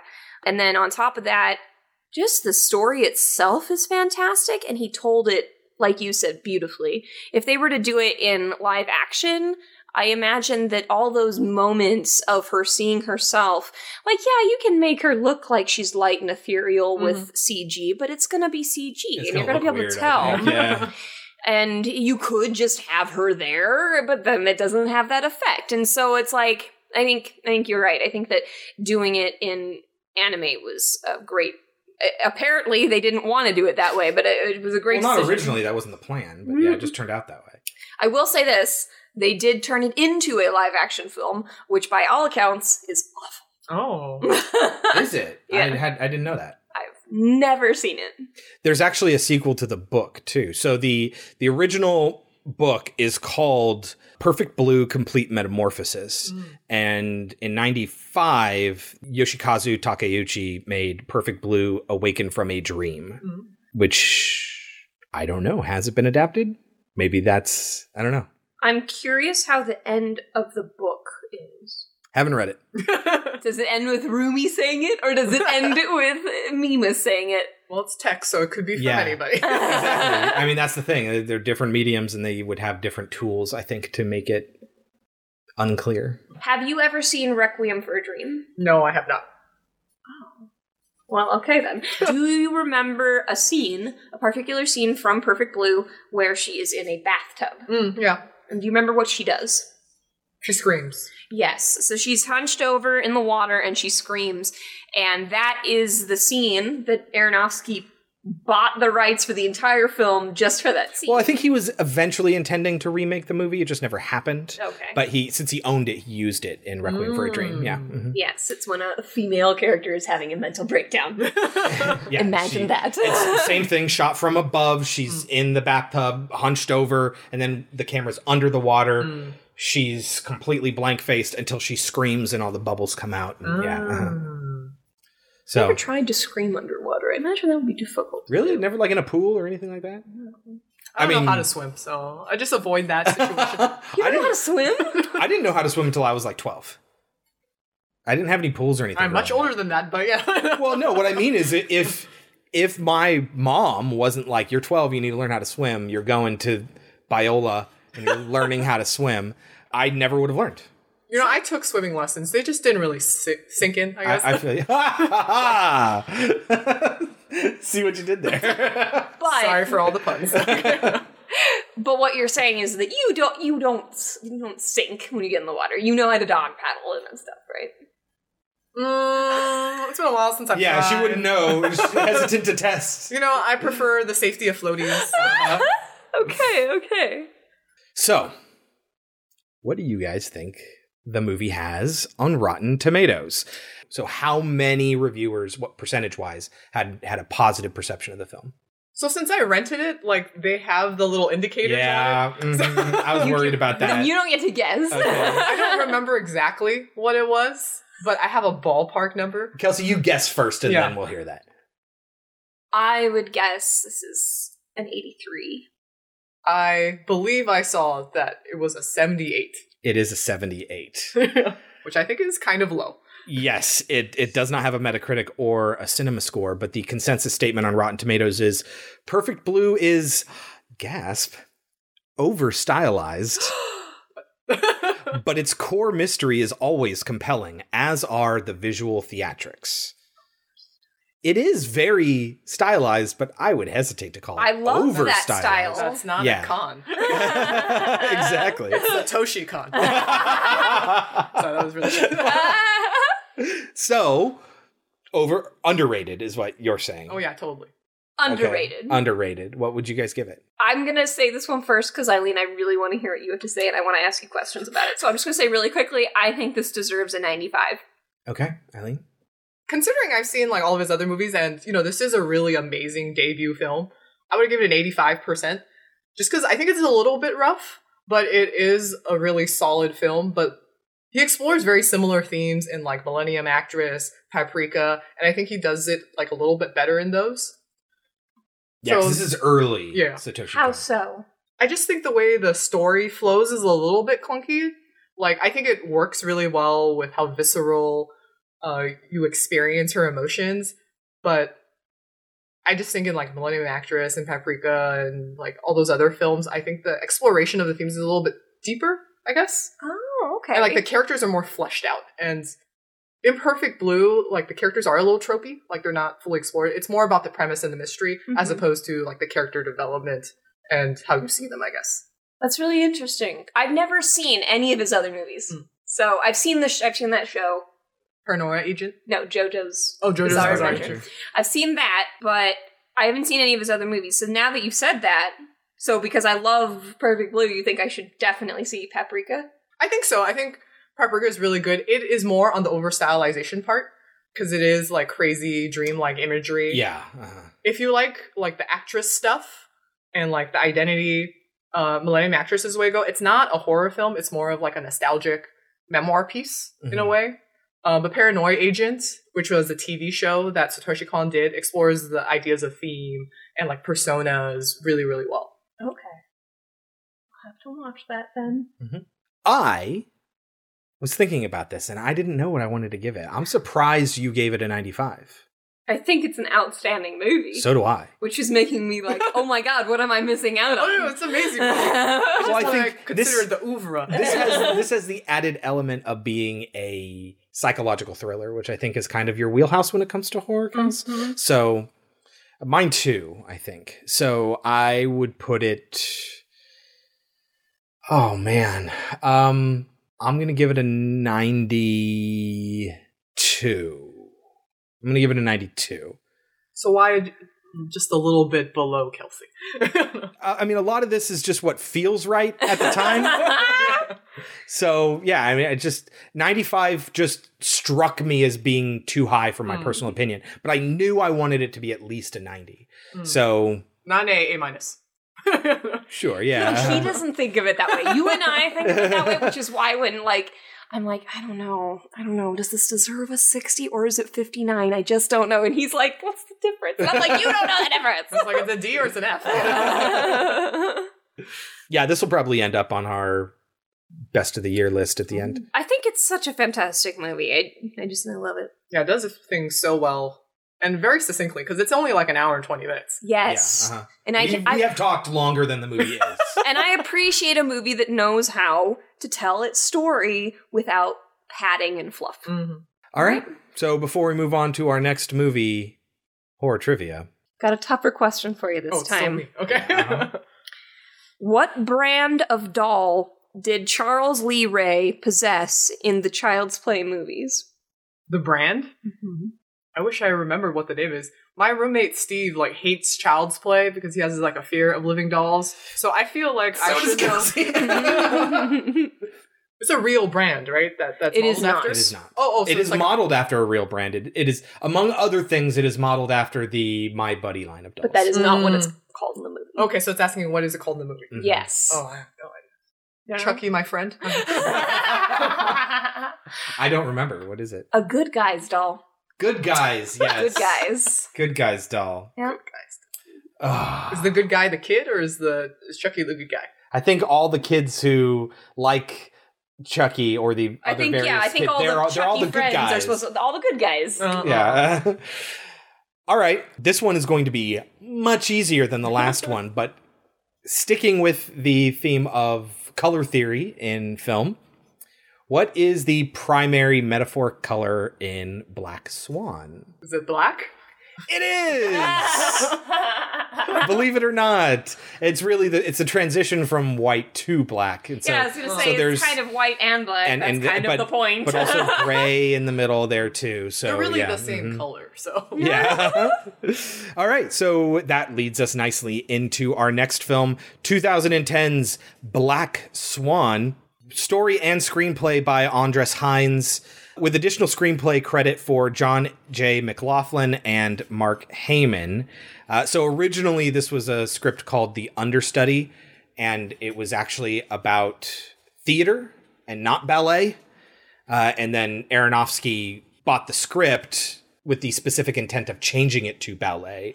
and so he hired John J. McLaughlin to rewrite the script with ballet in mind. And then that script was rewritten by Mark Heyman. So three authors here, and it started out as a completely different, unrelated script, had nothing to do with Perfect Blue. But a lot of the similar themes and that sort of stuff. So, directed by Darren Aronofsky, starring Natalie Portman, Mila Kunis, Vincent Cassel, and Barbara Hershey. What is Black Swan about? Black Swan is about Nina, who is a rising star at I'm sorry, did you say. Mima? it did sound like you said Nina. No, no, she said Nina. Yeah, but, but- that's one of the similarities. Nina, Mima, yeah, same movie. but uh, she is just a ballet dancer at a company who is wanting to become the new prima donna. Is that what that is called? Prima ballerina. Prima ballerina. Yeah. Prima Um, donna is Oh, okay. And because they're adapting a new version of Swan Lake, and she wants to become the Swan Queen, mm-hmm. but she is very insecure and frigid. So she is perfect for the White Swan, who is fragile and pure, but not necessarily for the Black Swan role that needs to be seductive and free. The movie is about her dealing with those two identities and being comfortable becoming the Black Swan, but also there's Mila Kunis' character, who seems like a potential Black Swan candidate. Mm-hmm. Are we noticing the similarities already? oh yeah. Yeah. Similarities abound.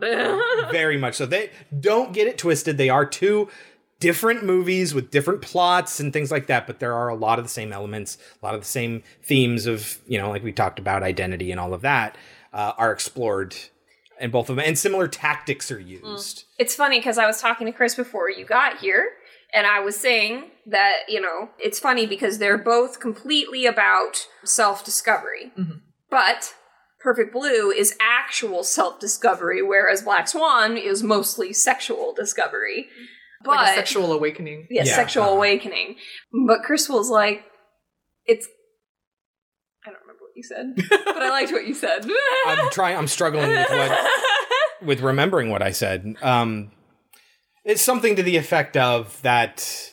That is kind of a form of like she is blossoming from being a repressed childhood figure at, at- by being repressed by her mom, and you know a lot of those people that do those really st- strenuous physical activities find that their puberty is delayed and that sort of stuff. But they're she is basically a child, and she's in her twenties, mm-hmm. and it's her breaking that and becoming a woman, but like all at once, mm-hmm. and that breaking her psyche as well along It- with it. It's just interesting that Black Swan, her sexual awakening is for the most part a pleasurable experience, whereas in Mima's, Yeah. it takes the it takes place through a The only rape scene rape, and yeah. then uh-huh. an actual attempt at rape. uh, You know, uh-huh. so it's like it's almost like she had to go through Mima Rin had to go through worse things to come out happy, whereas Nina had to go through bad things, but also at the same time good things. Uh, but then her ending is not so happy. Yeah, because in Perfect Blue, it's more about like her dealing with being objectified and then becoming a real person or realizing that she's not this object or this Mhm. persona that people perceive her as. Whereas, yeah, in Black Swan, it's about her realizing that she doesn't need to be so restrained. Yeah. hmm It's a different kind of metamorphosis, but it's still it's this sort of like, you know, feminine reality that you have to deal with. So uh, the movie is $4 to rent and $15 to buy on most services. This is another one that I have on Blu-ray, but I ended up buying digitally as well cuz I love it so much. Should people watch Black Swan? Yes, totally. Even though we've been talking a lot about how, you know, Perfect Blue and Black Swan is really similar, it's very much still its own movie. And, um, you know, there's some really amazing performances in it from Natalie Portman. Oh, she's incredible. She won Best Actress, uh, Academy Awards, Golden Globes. Like she swept the category. Like I think everywhere she was nominated, she won. Mm. Yeah, Mila Kunis is really good in Yep. it as well. And like the imagery is different from Perfect Blue, but I also think it's a very well constructed, like cinematic movie. Uh, yes, absolutely. See Black Swan. Yeah, hundred percent. If you haven't seen it, see it. It's an intense movie. There's a lot of intense stuff going Perfect on. Yes, Perfect Blue is not very scary, but it's thrilling. Mhm. It p- puts you on the edge of your seat. There's murder and, and gore and yeah. uh-huh. But uh, yeah, no, this is this even goes some metaphysical places that Perfect Blue does not. We'll get there. You can take our advice or leave it, but when we get back, we will talk about 2010's Black Swan. I had the craziest dream last night about a girl who was turned into a swan, but her prince falls for the wrong girl and she kills herself. He promised to feature me more this season. Well, he should. You've been there long enough. And you're the most dedicated dancer in the company. Our new swan queen, the exquisite Nina Sayers. I'm Lily. You're gonna be amazing. I watch the way she moves. Sensual. She's not faking it. Seduce us! Attack it! Attack it! Come on! Where'd you get these? It's nothing. You sweet girl. Feel my touch. Respond to it. it. Is someone's hot for teacher? I don't want to talk about that. You really need to relax. It's the role, isn't it? It's all this pressure. I knew it'd be too much. I knew it. What's she doing here? He made me your alternate. The only person standing in your way is you. Live? Have my ways. She's after me. Nobody's after you. Please believe me. Sweet girl. Sweet girl. What happened to my sweet girl? She's gone. Director Darren Aronofsky soars to new heights with Black Swan. It's a masterpiece. Black Swan, rated R. In select theaters December 10th. Kelsey, can you get us started? How does Black Swan begin? with a dream. She is dreaming, Nina, our main character, played by Natalie Portman, is dreaming of playing the part of the Swan Queen. And it is beautiful dancing, and the white swan is being stalked by the black swan, and then she wakes up. So let's get this out of the way. It was a controversy when the movie came out on home video. The dance double for Natalie Portman was doing interviews saying that she was asked by the studio not to do interviews before the before award season because it might give the impression that Natalie Portman didn't do all the dancing. And she didn't do all the dancing. But it seemed like this sort of like thing where Sarah Lane is like, that's my body. They just put her face on mine. And yes, they did do that sometimes.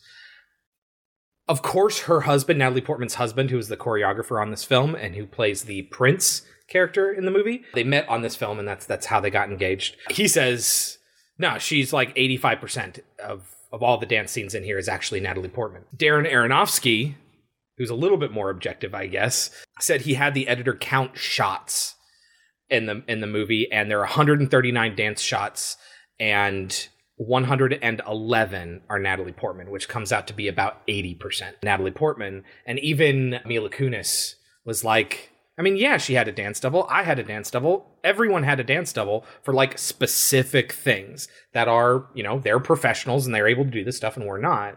But she did fantastic. Most of this is all her. The reason I'm bringing this up now is not because it's the first scene, but this is the first appearance of Sarah Lane as the dance double when it's just the some of the more difficult on point movements that she has to do, especially the one in the very beginning when you can't see her face and then it pans up. That is Sarah Lane. That's about 20 something seconds of her, but then the rest of it is all Natalie Portman. Okay, now we've actually come across things like this before, specifically uh, The Exorcist. It's the little girl playing the part, right? But the voice is done by an older woman to make it that scary, gravelly voice that The Exorcist has. You know, fucking Pazuzu, whatever. Because of that, because another woman did her voice, they think that's why she didn't get the Oscar that year. Oh. Because it came out that that wasn't part of her performance. And originally she was uncredited and agreed to an uncredited appearance. Then after the fact was like, no, that was really difficult. I want to get credit for it. And yeah, it's like a whole thing. And by all means, her, she should get credit for that performance. Sarah Lane should get credit, you know, for her performance. But do we not give an award to Tom Cruise because he had a stunt double in some scene? Like, Right, so that's what I'm asking. Mm-hmm. Do you think, and once you find out that Tom Cruise is probably not the best example. But once you find out that Natalie Portman did 80% of it, but that probably has a sway on your opinion of it. But let's just say that Natalie only did 20% of the dancing. Do you think that affects the performance at all? Uh, I think in terms of performance wise, like I'm not really so focused on her dancing, even though that's part of you know the embodying of the black swan or the white swan. Um, and you know, in my mind, I know that like she can't possibly do all those things, but if the film is making a convincing case that she is doing it, and like when it is like her not dancing and she's still conveying the character of like a torn dancer, then I don't really it doesn't really affect or I don't see the performance as lesser because I know that she has a stunt double. right, yeah. I feel the same way. Agreed. And a lot of this is her. A lot of it is a hard is hard work. She uh, she started training. She did ballet when she was a little kid, like 8 to 13 or something like that. She did ballet. But that's all the experience she had with it. And so when she first got the script, she started ballet training. But the, the they had no money. And so nobody was paying her to do this but she just you know out of her own pocket paid for her own training. Oh, and i know. Natalie no i'm not saying i'm not saying i'm not saying boo-hoo but it's not like you know how when the production company gives you a personal trainer and all of a sudden you're buff. Like no she didn't have to do this. They had a dance double but she learned, you know, 80% of these moves is actually her. When she actually does get injured, when we see later on there's a physical therapy session, that's really her. And it's a real physical therapist. And her now husband, father of her child, the choreographer of the movie said, You need to go to physical therapy. And Darren Aronofsky's like, Can we film it? And that's what they, and they ended up putting that in the movie. It's like a real oh. physical therapy appointment she really did a lot for this. And a, lot of it came because she felt very strongly about the script. I love Natalie Portman. I know she can sometimes come off like stuck up or whatever, but I absolutely love her. So she wakes up and goes to have breakfast with her mother, who she lives with. Remember that she is in her early 20s. Now I know nowadays that doesn't seem like a big deal, but it's very clear from the get go her mother is in charge and she is the submissive one here. We don't really get to see her room here, but you'll get to see it later. Everything is pink. She's got tons and tons of stuffed animals everywhere. It is very clear that she is being preserving her in her childish state. And she tells her mother, he promised to show me more this year. And her mother says, Well, he should. You've been there long enough and you're the most dedicated. Which is not a great compliment. You're not the best, but you work really hard. Uh-huh. Exactly. but this is just an immediate the mother keeps her daughter down. Mm-hmm. We know this. Her mom tries to go with her into class, but of course she says no. At the dance company, we hear the girls talking and it's all it's very clear she is not friends with these people. Mm-hmm. She is very obviously separated from them and they clearly don't want to talk to her. it's that, you know, I mean, she's she's a little miss perfectionist. She's not mean or rude to anybody, but she keeps to herself. And these are all the chatty Cathys mm-hmm. conversing, and she's not really one of them. Two type A for, you know, just Yes. the random dancer company. Exactly. and they are gossiping about Beth. Beth is played by Winona Ryder, which is an interesting choice since she's barely in the film. She also doesn't dance a single step, and neither does Barbara Hershey.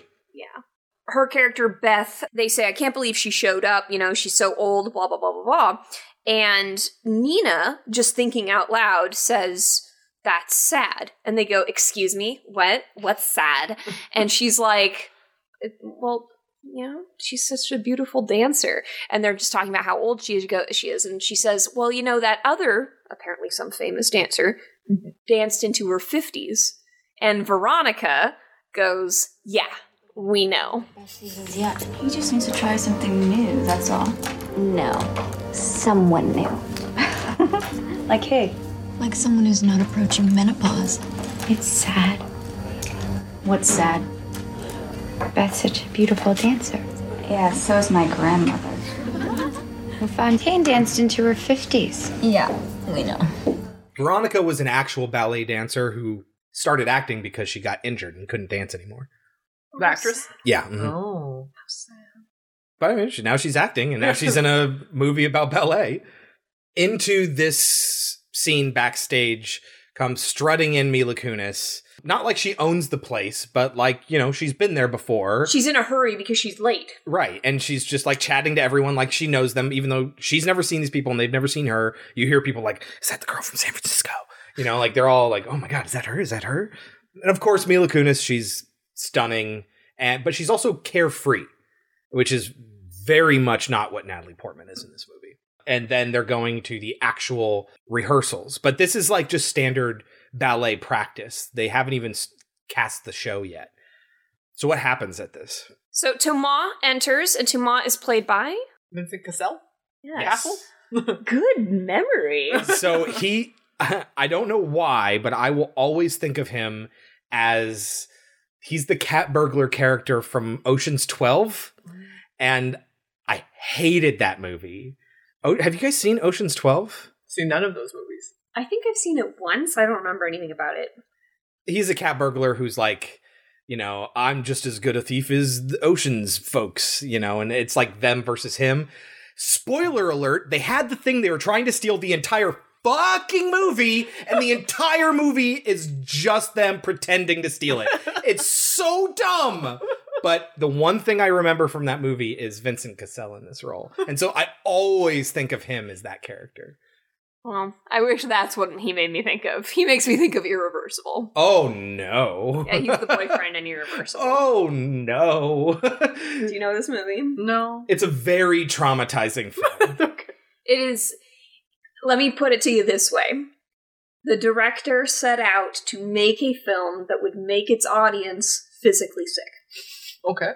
There's a nine minute rape scene. Oh, hot damn. and the whole movie plays reverse chronological order, right? Yes. Yes, so you don't find out until the very end. So yeah. And it- well, he beats her practically to death. Oh, jeez. Not her boyfriend. Not Cassel. He's at a party getting drunk 'cause he's an asshole.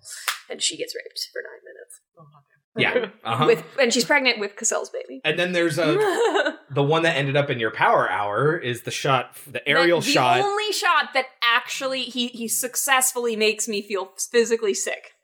It, it's an aerial shot straight down on one of those spinning sprinklers Mm. that kids are running through, and then the camera starts spinning too, It's and so it's going like this. color. And yeah, it's yeah, it's the only moment in the entire film that literally I'm like I'm gonna vomit, and that's what Nate put in my power hour. Uh-huh. so Vincent Cassel walks in. He his name is Thomas. Thomas Leroy. and everyone immediately gets all dressed to impress because he's the head honcho and they want him to pick them for his new show. So he's explaining as he's walking around, he's tapping certain girls and he says, We open our season with Swan Lake. Done to death, I know, but not like this. We strip it down, make it visceral and real.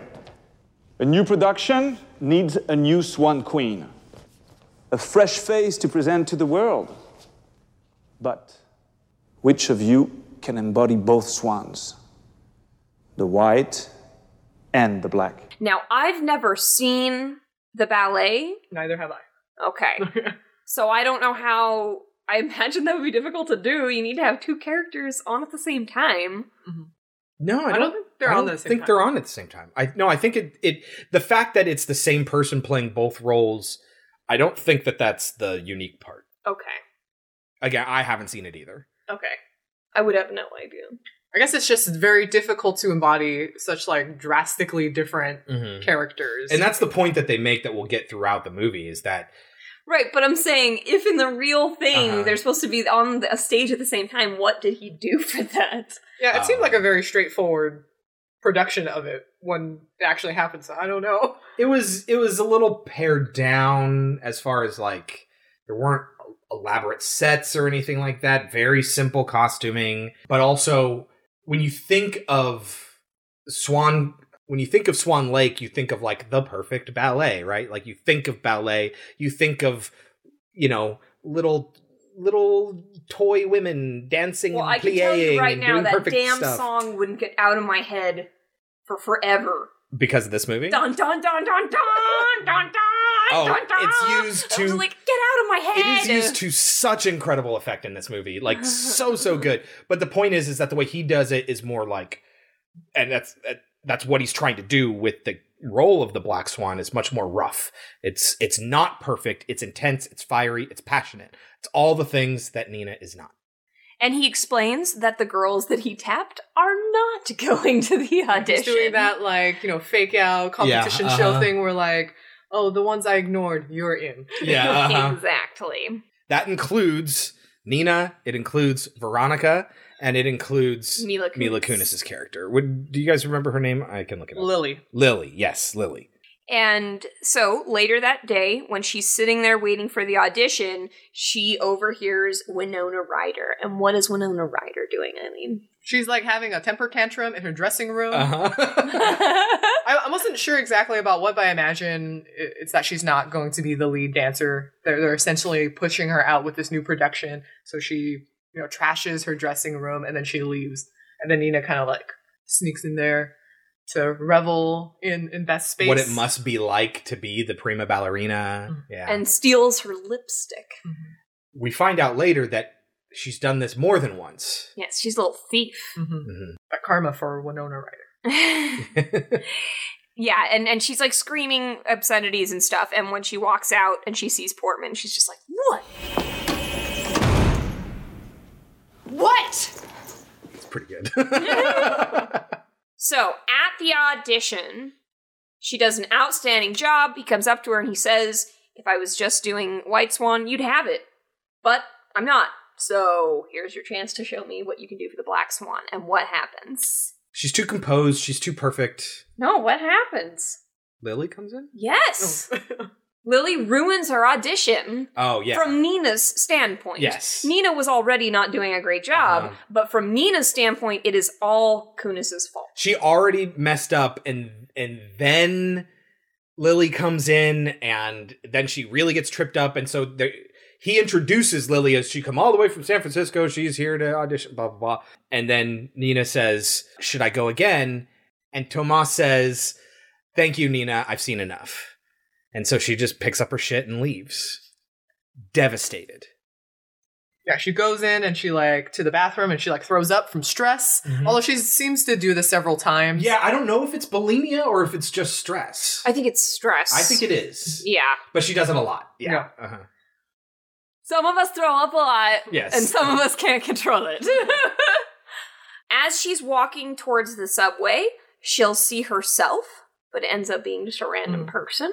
It's very similar to something we saw in Perfect Blue. Yes, very, very similar. And she comes home, and this is one of the few times that we see why she might want her mom to be around the way that she is. Mhm. Because as soon as she gets home, she can immediately collapse in her mother's arms. She tries to keep a straight face, and as soon as she like says it's fine, and then she feels like the tears coming, she's just like, "Oh, mommy," or whatever she says, and just Mm. falls into her arms. She's like, "Oh, it's fine, it's fine. Tell me about it," you know. And Barbara Hershey gets to play the uh, the caring mother protecting her daughter. Yeah. But she also says something along the lines of like, oh, you know, you can be like one of the side dancers. Yes. Or something already kind of like Like squashing one her of the swans, yeah. uh-huh. Exactly.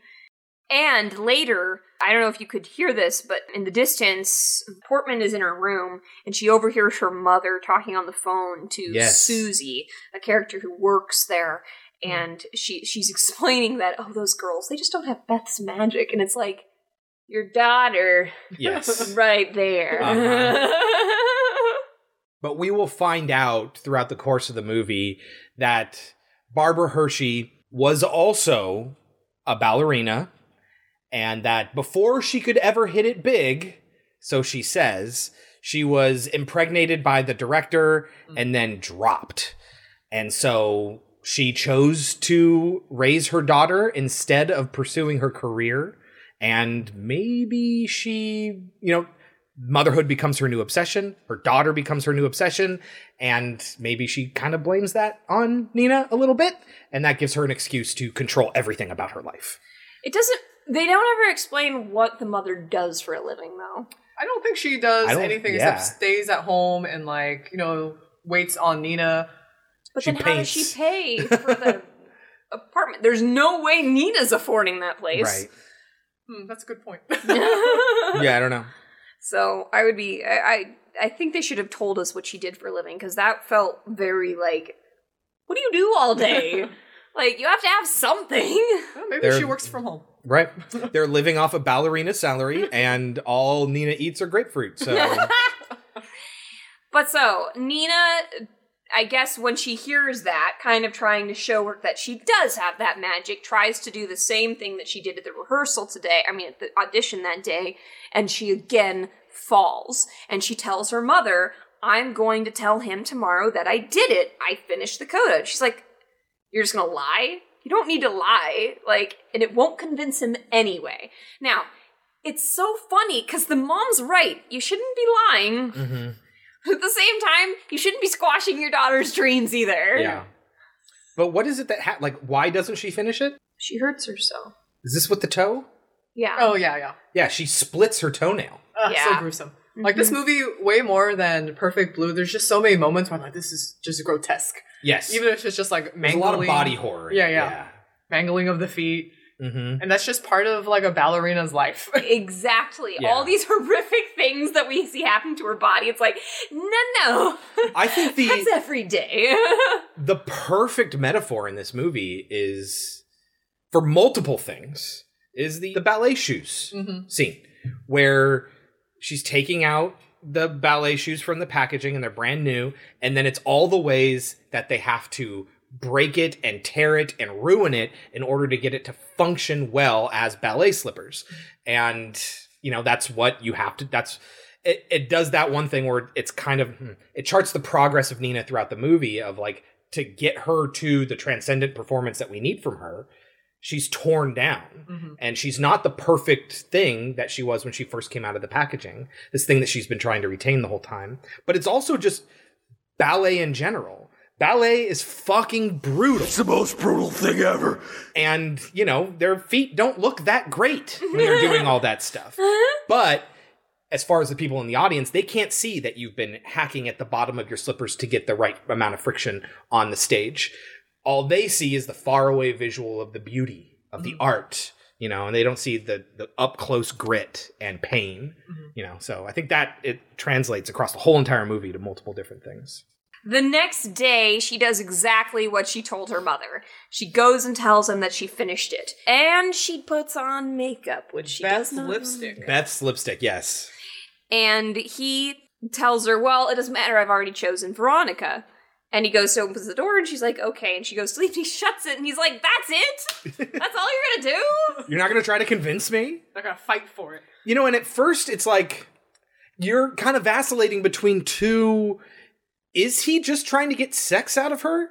Is he just trying to get her to, how are you going to convince me? Are you going to fuck me and then maybe I'll give you the part? Like, or is it like, no, really, legitimately, do you care about this part or don't you? I don't care about fucking you, but are you willing to fuck me? Like, I think So- it's definitely that. yeah, uh-huh. I think he just really cares about the production. Yeah. I don't think he really wants to sleep with any of the but there- ballerinas. he does kind of like to your point there are multiple moments in this movie where he does not take advantage of her when he very much could Mhm. and because it's more important to get the performance out but sometimes there's just a little bit of like, I don't trust this guy. Personally, the first time I saw it, I felt that a lot. I felt very uncomfortable with him, and I was just like, he's just a predator. Now that I already knew that was all going to happen, and I saw the film again, I think it's purely about the show. Mm-hmm. Yeah. I don't mm-hmm. think he's attracted to her until the end, mm-hmm. after she's given the perfect performance. Then he wants to have sex with her, and that's why he calls her my little princess. Yes. Up until that point, I don't think he's attracted to her. I think he thinks she's like a little kid, and Yeah, he's he turned sees her- off by yeah, that. Exactly. I think And he right. he feels the need to like. This is what sex is. Welcome to adulthood, you know? Like and I think it's he's looking at her as a student. hmm But I that doesn't let him off the hook for me as a villain in this movie. Oh, absolutely. He his goal is to get this perfect transcendent performance out of her, and how he does that, things. how he does that is by breaking her physically and emotionally, breaking her down. And unfortunately, he cannot recognize that this is really, really bad for her. And he doesn't care. Mhm. And so that's what I think makes him the villain. Not because he's trying to seduce her or take advantage of her or anything. Yeah, so he he force kisses her basically, and she bites him, and she says, "I'm sorry," but it ends up being that bite that cinches it for her. He's like, oh, I see a little bit of that spark, that passion in her. That's what I want. I want that Uh-huh. evil in you to come out. And so that's his task. His task is going to be to draw that out of her.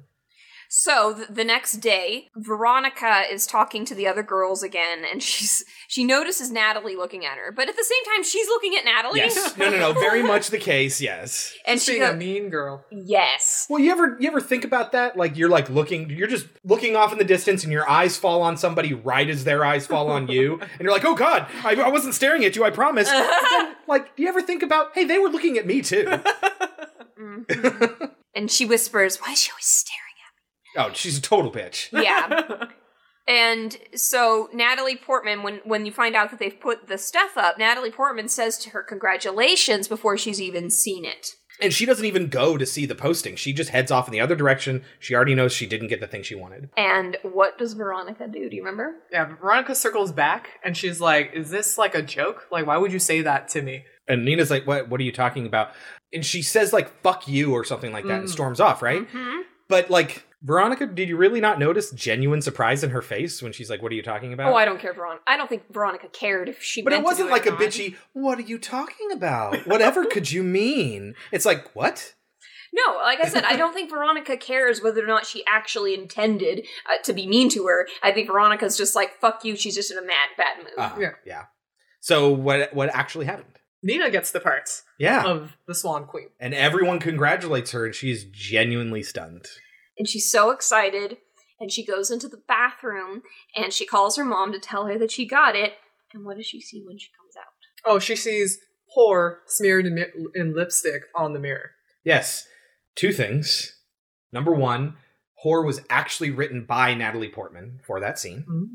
Number two, it's the red lipstick that she took from Beth. Beth. so do we think that she did it to herself I totally think she did it to herself. Yeah. Subconsciously. Yeah. I don't think she's like, I'm going to do this so people think that I'm being persecuted. Yeah. No, I don't think. I think subconsciously that's what she thinks about herself for what she did to get the role. i think so too i don't think it was written on the mirror at all That that's very I think that possible. was totally that's very brain. very possible. Yeah, absolutely. because it we don't get to see what happens with that scene it just cuts to her being at home Yeah. Mhm. so i feel like that was all in her brain Mhm.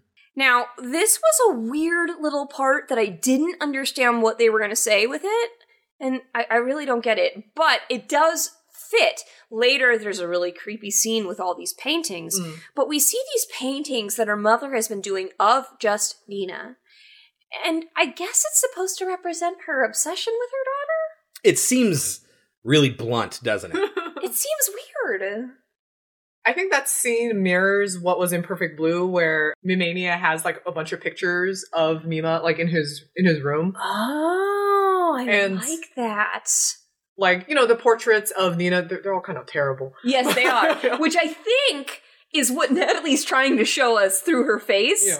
Like, I think you could read it as she's creeped out by her mother, but I also think she's like, God, my mom's such she does terrible pictures of me.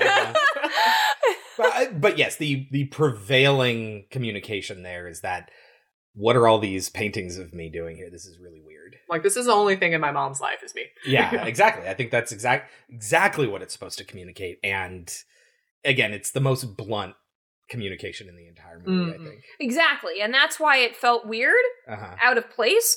But I love your response that it, he took it from Perfect Blue. Mm. I love that. I hadn't thought about that. Yeah.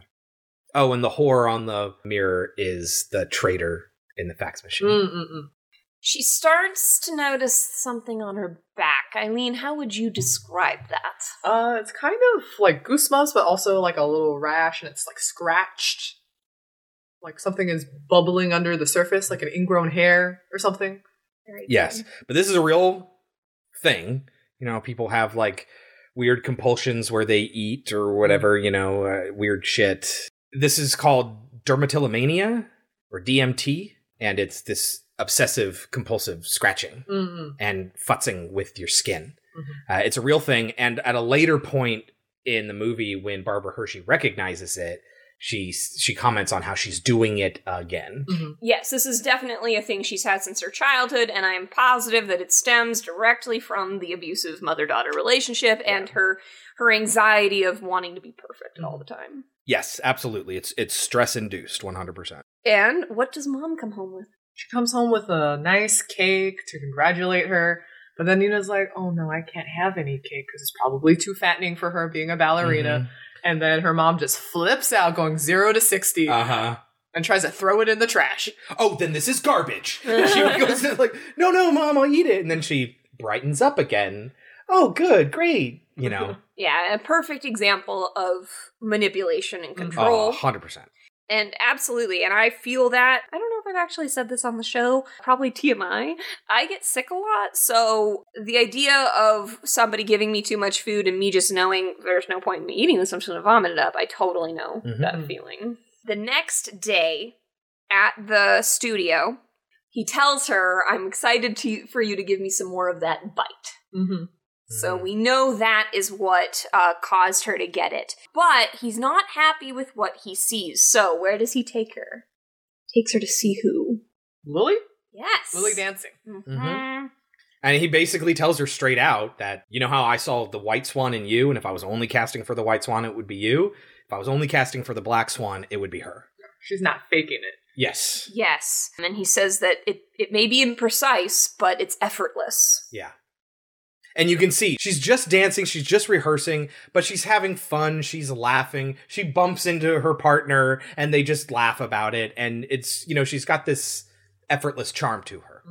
She finds out that she'll be staying in Beth's room, and he has uh, the director has sent her these beautiful flowers, and that is the night of the gala where she will be introduced. We should probably say that Natalie Portman is the one who got Mila Kunis the job. Oh. recommended her to Aronofsky because they're friends from before this. And when she found out that she had a dance background similar to hers, like when they were little kids, they did dance. She's like, "Oh, I bet she could do it." Yeah. Cute. I know how you feel about this. You'd pick Portman. Would you pick Portman or would you pick Kulis? Kunis. Kunis. I would pick Mila Kunis. I think. I think in this movie, yeah, absolutely. She's definitely the more attractive one. I just think that generally, though. I think she's way more attractive than Natalie Portman. Yeah, you know, it kind of boils down to taste. I think they're very different, but I think Yeah. like Mila Kunis's persona just seems like more fun and free loving, e- even in real life. You know. Sure. Chris is a big Portman. fan. Oh, well, I can. No, I mean, I, it's, I mean, since I was pretty young, I guess. I'm not like saying it's a bad thing. Yeah. What was the role? Was it Princess Amidala? Queen Amidala? Sorry, sorry. No, absolutely not. It's one of the reasons I hate the prequels is because George Lucas managed to get an absolutely terrible performance out of Natalie Portman, and that takes effort. It's really bad. I don't know. Probably. Vice Chancellor, I Yeah. do not see that there was- it's just the way she talks is so bad. I I suggest a vote of no confidence for Chancellor Valorum. Honorable representatives of the Republic, I come to you under the gravest of circumstances. I will not defer. I've come before you to resolve this attack on our sovereignty now. I was not elected to watch my people suffer and die while you discuss this invasion in a committee. If this body is not capable of action, I suggest new leadership is needed. I move for a vote of no confidence in Chancellor Valorum's leadership. So he takes Natalie Portman up to the top of the stairs. And this seems fucked. Did you think this was fucked? Uh, yes. I think it's super fucked. It is. To take Natalie Portman up there and then to give a speech to Uh-uh. to Beth down there. Like that's so right, right, right, right, right, right, right, right. If you think about Beth, but I don't think he's thinking about Beth. I think he's thinking about Beth in sort of a cursory, hey, she deserves recognition. She is incredible, but he doesn't really care about her. Yeah. They had f- a fling, very obviously, and now he's ditching her, and the production company is ditching her. But from the production company's perspective, if Beth is leaving, they need to not be talking about Beth. They need to be talking about their new star and selling people on their new star. So it does not make sense to celebrate the woman who's not going to be in your next show. so do I think it's fucked? Yes. Is there a business reason why he would behave this way? Absolutely. But that shows where his priorities lie. Mm-hmm. I would have brought up both of the women Well, he did. Oh, you mean physically brought up? physically. yeah, no, that that's putting too much emphasis on Beth. The whole point is it's a passing of the torch. This is our new But it's just it's it's extremely obvious. They're Oh, up yeah. above, she's Oh, yeah. down below. And She's just mingled with the crowd. He's just like, Mm-hmm. yeah, you, thanks. But he does say fantastic things about her. He is it's very effusive praise, but it's also like something you'd Lip say, service. yeah, it's lip service. Exactly. Exactly. Yes, yeah. And she walks out when he calls her my little princess. Uh-huh. He ends it with a toast to both Beth and Nina and to beauty in general. so pretentious. and Nina is very, as we've said, she gets stomach knots, and so she goes and vomits again. And in the bathroom, do you remember what she does? Oh. Yeah. What? You don't remember this? She picks at a hangnail Oh, yeah, yeah, yeah. yeah. and then pulls it all the way down the length Oh, of her yeah. finger. Ha ha! If you- ha! If you don't think I think of that every time I pull a hangnail, you're wrong. Oh I oh my do. god! I And- just single erased it from my mind. we just saw Dream Warriors where he pulls out all the ligaments and muscles oh. in the same way down an entire arm. Yeah. This is more fucked up. Because it's real, because we all get hangnails. And we all Uh-huh. know that pain, and we all know if I just pull it off, it'll be okay. Uh huh. Sometimes it goes too far. But sometimes yeah, it just goes and you're like, is it never gonna end? it's interesting that you say how real it is because it definitely is. That's why it's effective. But in the reality of the movie universe, it's, It's not. not. real. It didn't actually happen. She washes her hands and then looks at it and it's completely fine. yes. And that's when Lily's knocking on the door trying to get in. Lily always interrupting. hmm And she tries to, when she finally lets Lily in, she tries to like keep her in there and like, hey, stick around with me. We see Lily take off her panties, put them in her bag, and then sit on the sink. Yeah, At first, I was like, is she gonna pee in the sink? Yeah, exactly. I did not know what was happening. No, I think she's number one, she is going to pee, but she's not going to pee in the sink. she's trying to hang out with Nina, but she's also pre removing her panties for somebody at this party. yeah. Anyway, she tries to like stay, say, stay and hang out. And this is like a girl thing, you know, but it's not like, it's not something that a proper innocent girl would Mhm. do. So Nina's like, no, I can't. And she's like, come on, let's just hang out. Let's be friends or whatever. And she's like, excuse me. And she leaves. That's immediately when Thomas finds her and is like, come on, I gotta drag you out, introduce you to people. Yes, and he convinces her to come to his place for a drink, but he is called in to speak with somebody, and who creeps up on her? It is Beth. Yeah. And what does she accuse her of? Beth accuses Nina of doing the same thing that she probably did with Toma, where it's like, Yeah. oh, you slept with him or Mhm. whatever to get this part. And she essentially calls Nina a whore. Yes. Yes. She literally calls Nina a whore, I think. I think she says something to the effect of, you slept with him, didn't you? Or something No, like that. And she, she says, says, Did you suck his cock? Not all of us have to. You fucking whore. which is which is one of the first times that we see her bare her fangs, mm-hmm. like in her own self interest, against somebody else who she might be deferential to in other Mm. circumstances. So Don't you just love it when a biting remark comes out and you didn't mean it to? Because you can say, I didn't mean to say that, but it's felt so good when you did. But Toma comes out and he splits them apart and he calls her his little princess, Beth, that Mhm. is. And he says, You need to get your shit together. and she says, I'll come by later. I need to talk to you about something. Um, and so we're expecting, oh God, he's because he asks her where her house is and oh, the Upper West Side or whatever. And he says, Well, my place is on the way. Why don't you stop by my house for drinks, like you said? But you're like, oh God, here it is.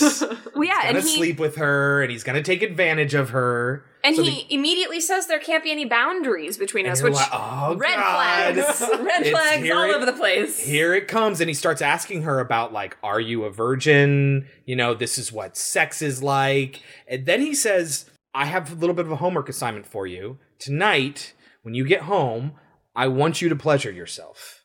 You know, feel that. You know, make yourself feel good, all that stuff." And then he's like, "Well, I'm tired. I'm going to bed. I'll see you later."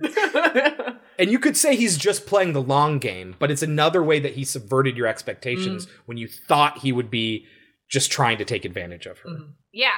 Again, I don't think he's attracted to her. I think he looks at her as a child and he's mm. like, "How about you go figure it out for yourself, kid?" like, Yeah, which isn't to say that once once he has done the job and she has awakened to her womanhood, that then he wouldn't be interested in her and Mhm. do the same thing. That's to take exactly what he does. Yes. Well, we get to see the start of that. Right. Now, do you think she's lying when she says she's not a virgin? I don't think so. Like she's old enough where she's probably Yeah. gone through those experiences, but she's probably never really enjoyed it. From Yeah. the sound of it, she's just like, "That's just a thing I did," and she Mhm. doesn't really think about it. But now, when did she have a chance to go out and date? Probably another dancer. Yeah.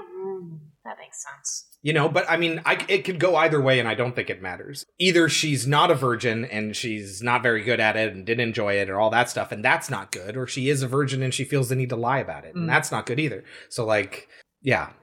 And I do want to point out that he specifically says live a little because that will come into play later with Mila Kunis's character. Yeah. Okay, so she gets home and we get this very uncomfortable scene with her mother.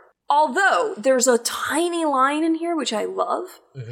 She's helping her daughter get undressed, which is extremely uncomfortable, but she notices her earrings. Yes. We don't know where she got those earrings from yet. Yet.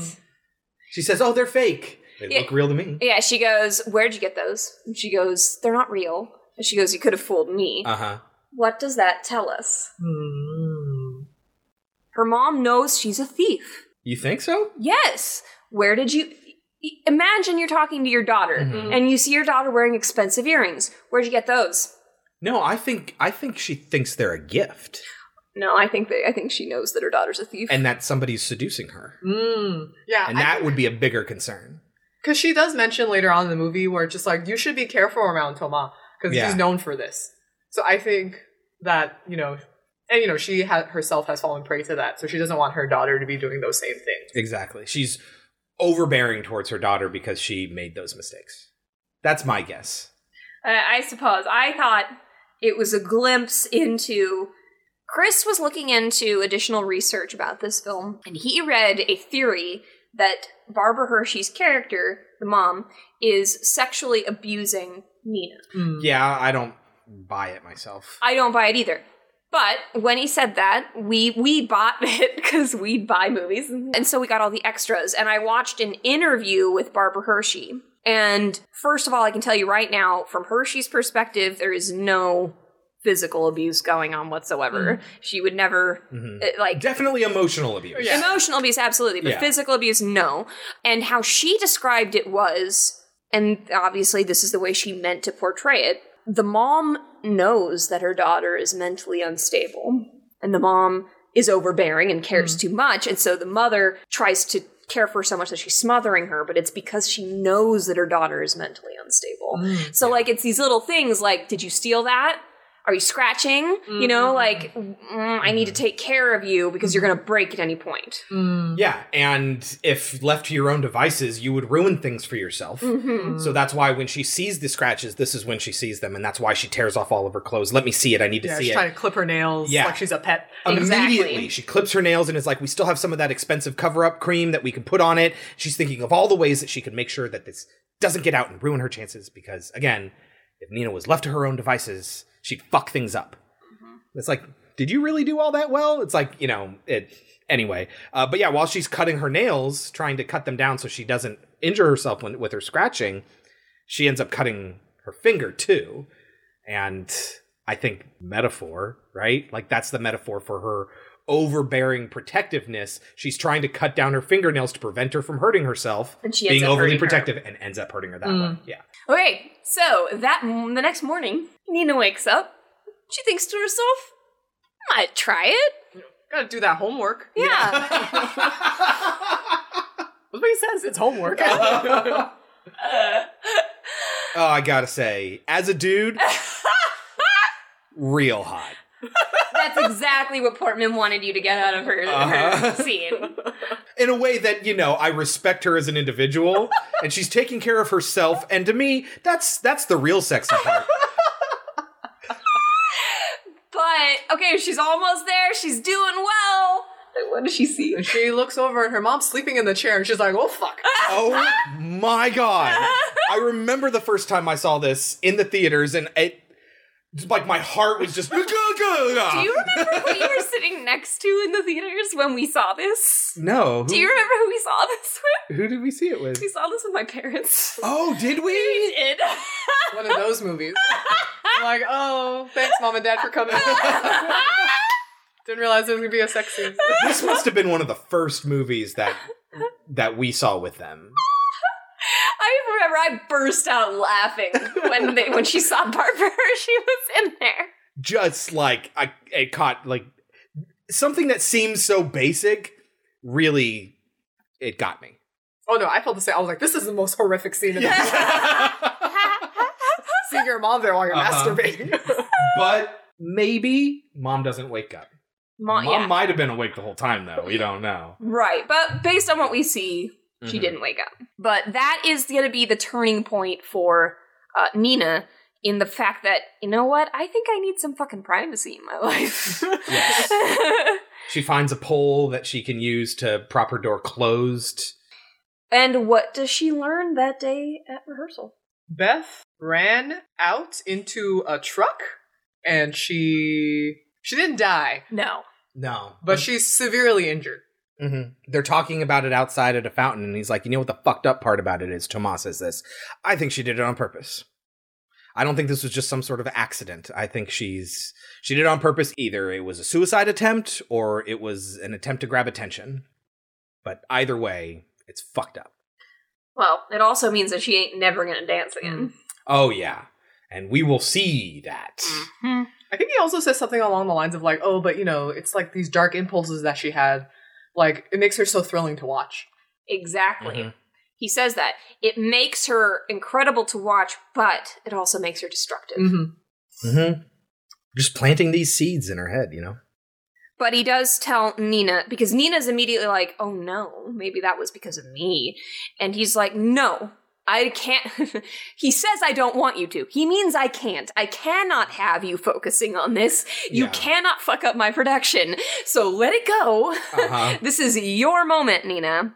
And so Nina goes to visit her in the hospital, and I'm like, "Why don't you think she's gonna wake up?" It's guilt. no, I don't. That's not what I mean. Why don't you think she's gonna wake up? Well, she doesn't that first time. Of course she doesn't. But why wouldn't you think she's going to? Well, she's done nothing wrong. Right, technically. well- Lifts up her blanket. Oh, with that oh. part? I don't. I, I that's the thing. I think Nina, kind of like Mima, gets wrapped up in her mind and isn't thinking about these things, right? So that's why, like, when she's acting and she's looking around at everything and she totally misses that she missed her cue or whatever, you know, it's the same sort of thing. Her brain is going a mile a minute right now and it's breaking. And so she's not thinking about the fact that there's a human being right there. She's just focused on the thing she wants to see, which is Beth's fucked up leg. And oh man, that's gross. Yeah, I don't like looking at it. Yeah, she's definitely not dancing, let alone standing Yeah, uh-huh. she will come home and she'll do the whole like throwing away the stuff and getting the piece of wood. Uh, but she will also see her mother crying as she is painting her daughter. Did you think that her crying was for her daughter or because of her daughter? I think because of. What do you mean? Because like of what Nina is doing? No, well, like uh, you got you think about what are the reasons why Nina's mom would be crying. She's crying for herself. Mm. It's not for her daughter. It's for herself. It's for what her life has become. Exactly. Almost looking around at all these paintings, thinking, "What am I doing with my life?" Uh-huh. But also, she loves. She she legitimately loves her daughter. Mhm. It doesn't mean she's the best thing for her, eh, but she does love her daughter. But I don't think that's enough to keep her from crying over what her life could have been without her daughter. Do you agree with Chris? Do you think she loves her daughter? Oh yeah, definitely. Obviously, she doesn't show it in the right ways. Mm-hmm. We'll see later that she does something that's difficult to protect her daughter from herself, but is not in her own best interest as far as like, you know, having her daughter be successful. We've seen that's her interest up to this point is she'll do anything to hurt her daughter if it means her daughter's successful.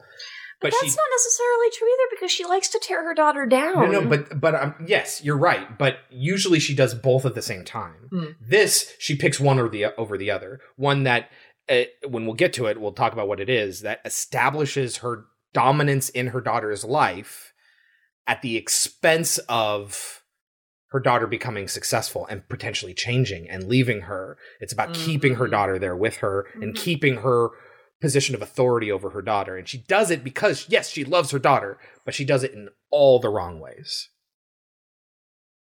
which is hilarious because It's Rumi. no. Does anybody else know what Barbara Hershey has also done recently as a mom? No. American Horror Story. No, Oh. am I thinking about the wrong, wrong person? Once upon a time, people. Oh, oh, she's, the, evil queen's mom. she's and the they evil have queen's mom, relation- and she's the reason she becomes the evil queen. 'Cause she's a smothering mother who does it all out of love. Oh no, it's very similar to that. Actually, It's- now that you mention it, Practically the season? same role. Is that the first season? Yeah. Oh, okay. I don't remember that. second season, Um, Barbara Hershey's in the first season. I- early. It's early. yeah, first and second season. Okay. I only watched like 1.5 seasons of Once Upon a Time. Yeah, it's where we find out The first two seasons are very good. a young a young Snow White tells Barbara Hershey that the evil queen is going to run off with her stable boy lover, and so Barbara Hershey kills the stable boy, mm. and that's why the evil queen hates Because she Snow wants- White. Oh. Okay. I remember that. And she wants her daughter to be the queen. Yes, I'm uh-huh. doing all of this for you. Right. No, it's exactly the same thing. You're right. and this is when we're going to get the uh, doctor scene with the contracted diaphragm. oh, yeah. Yeah. That wigged me out. I was like, that Oh, looks genuinely hands. real, but like her hand going right underneath her rib cage. I'm like, this is horrific. Yes. Uh huh. Yeah, I, uh, like it's like welcome to the life of a dancer. Yep.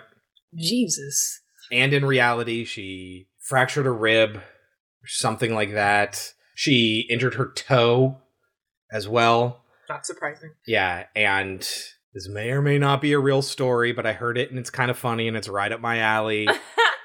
Apparently, if she would try to do on point stuff and she'd hurt her toe, then they'd have to stop production for a while where she, so she could get it like, you know, iced and all that stuff and try again and it would stop production for a couple of hours or a certain amount of time and they would call that the Natalie Portman toe break. And then they shortened it to portmanteau. That's very cute. I love portmanteaus, and that's kind of a portmanteau right there. The word portmanteau is a portmanteau, and it's yeah, okay, anyway. so whether it's real or not, I love the concept. In rehearsal, they are doing the Black Swan part, and she just can't get it. He keeps making her do it over and over again, and she finally stops and she says, Do you have any notes? And he tells everybody to leave except for her. Mm-hmm. And he's going to again what seems like sexually assault her. Now, it does it, it's not clear whether or not Portman is actually into it or if she's pretending to be into it, but forcing herself to be into it. Exactly. Yeah. But the point that I'm going to make here is that as soon as she almost seems like she's into it, he stops and he says, That was me seducing you. It should be the other way Mhm. around. Yeah. Right. Again, he had the perfect opportunity to. Uh, now I got my new plaything or whatever, but that wouldn't be in the best interest of the show. Mhm. And so he turns down that opportunity to be a total sleazebag. He's just kind of a sleazebag right now. It's like this is a teachable moment. Yes. like this is what you should be doing to me. Yes. I think even earlier in that scene when he's dancing with with David, who is the prince, he asks him point blank, like, "Would you Yeah. fuck her?" And he's He's just like, Yeah. he's like, exactly, you wouldn't. No, no one would. And she just has to sit there and take this. yeah, but okay, so do you think, Eileen, that she is genuinely attracted to him or not? I, I think she definitely is. I, I think she's like losing herself in the moment, Mhm. and that like over time, I don't think she's necessarily falling in love with him, but she does see him as like an attractive male like figure with the potential of like leading her to success and more, and maybe to like a fulfilling relationship through being a director or something. and th- this is this is kind of like a, a if you just piece together these portions of the plot her interacting with him it's her going you know i've heard stories that if you like you know fuck the director he'll give you the part. But that's not me. And she goes and tries to actually convince him you know? I guess i could lie to him right? I mean that's not as bad as if i slept my way into the role. Uh so she does and but she she's like no that's not me. I'm not the type of person to have sex. But then she bites him right? Mhm. and it's like maybe that is in her. And i think in this moment we're getting a little bit more of that where she's like maybe i am that person. Maybe i can do the stuff that i didn't think i could do before. And he just happens to be the vessel for that awakening. In walks Lily. so he leaves, and she's just sitting there crying, feeling sorry for herself. And Lily walks in, and she's smoking a cigarette. And this seems stupid and unimportant, but I'm getting there. And uh, Natalie Portman says, You can't smoke in here. And she just says, I won't tell if you won't. And she hands it to her, and Portman says, Thanks. And you think that she's going to smoke it and cough. But she doesn't. She takes a drag, and then when she blows it out, it's like it's nothing. Mm-hmm. What does that tell you? that the cigarette's not really there or that she smokes. That she does do these things, and Mhm. we just don't see it because maybe she doesn't admit it to herself.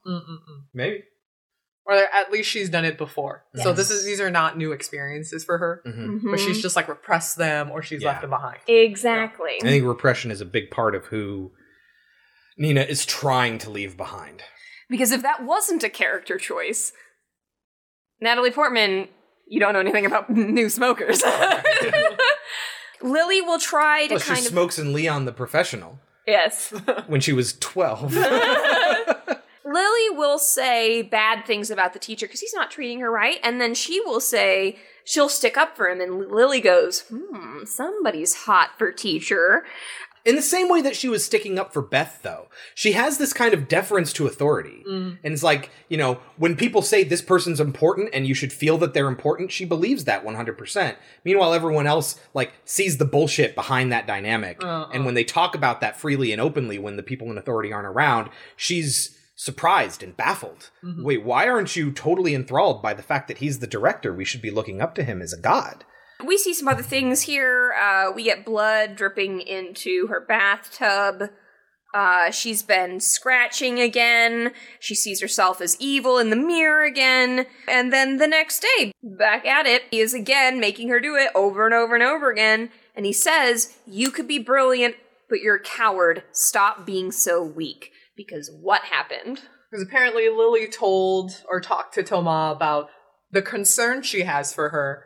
Not necessarily telling Toma that, you know, she's weak or whining, but then that's how Tomas interprets this. And that's definitely how Nina interprets that. Like, you, you told on me to make me seem vulnerable and unable to do it.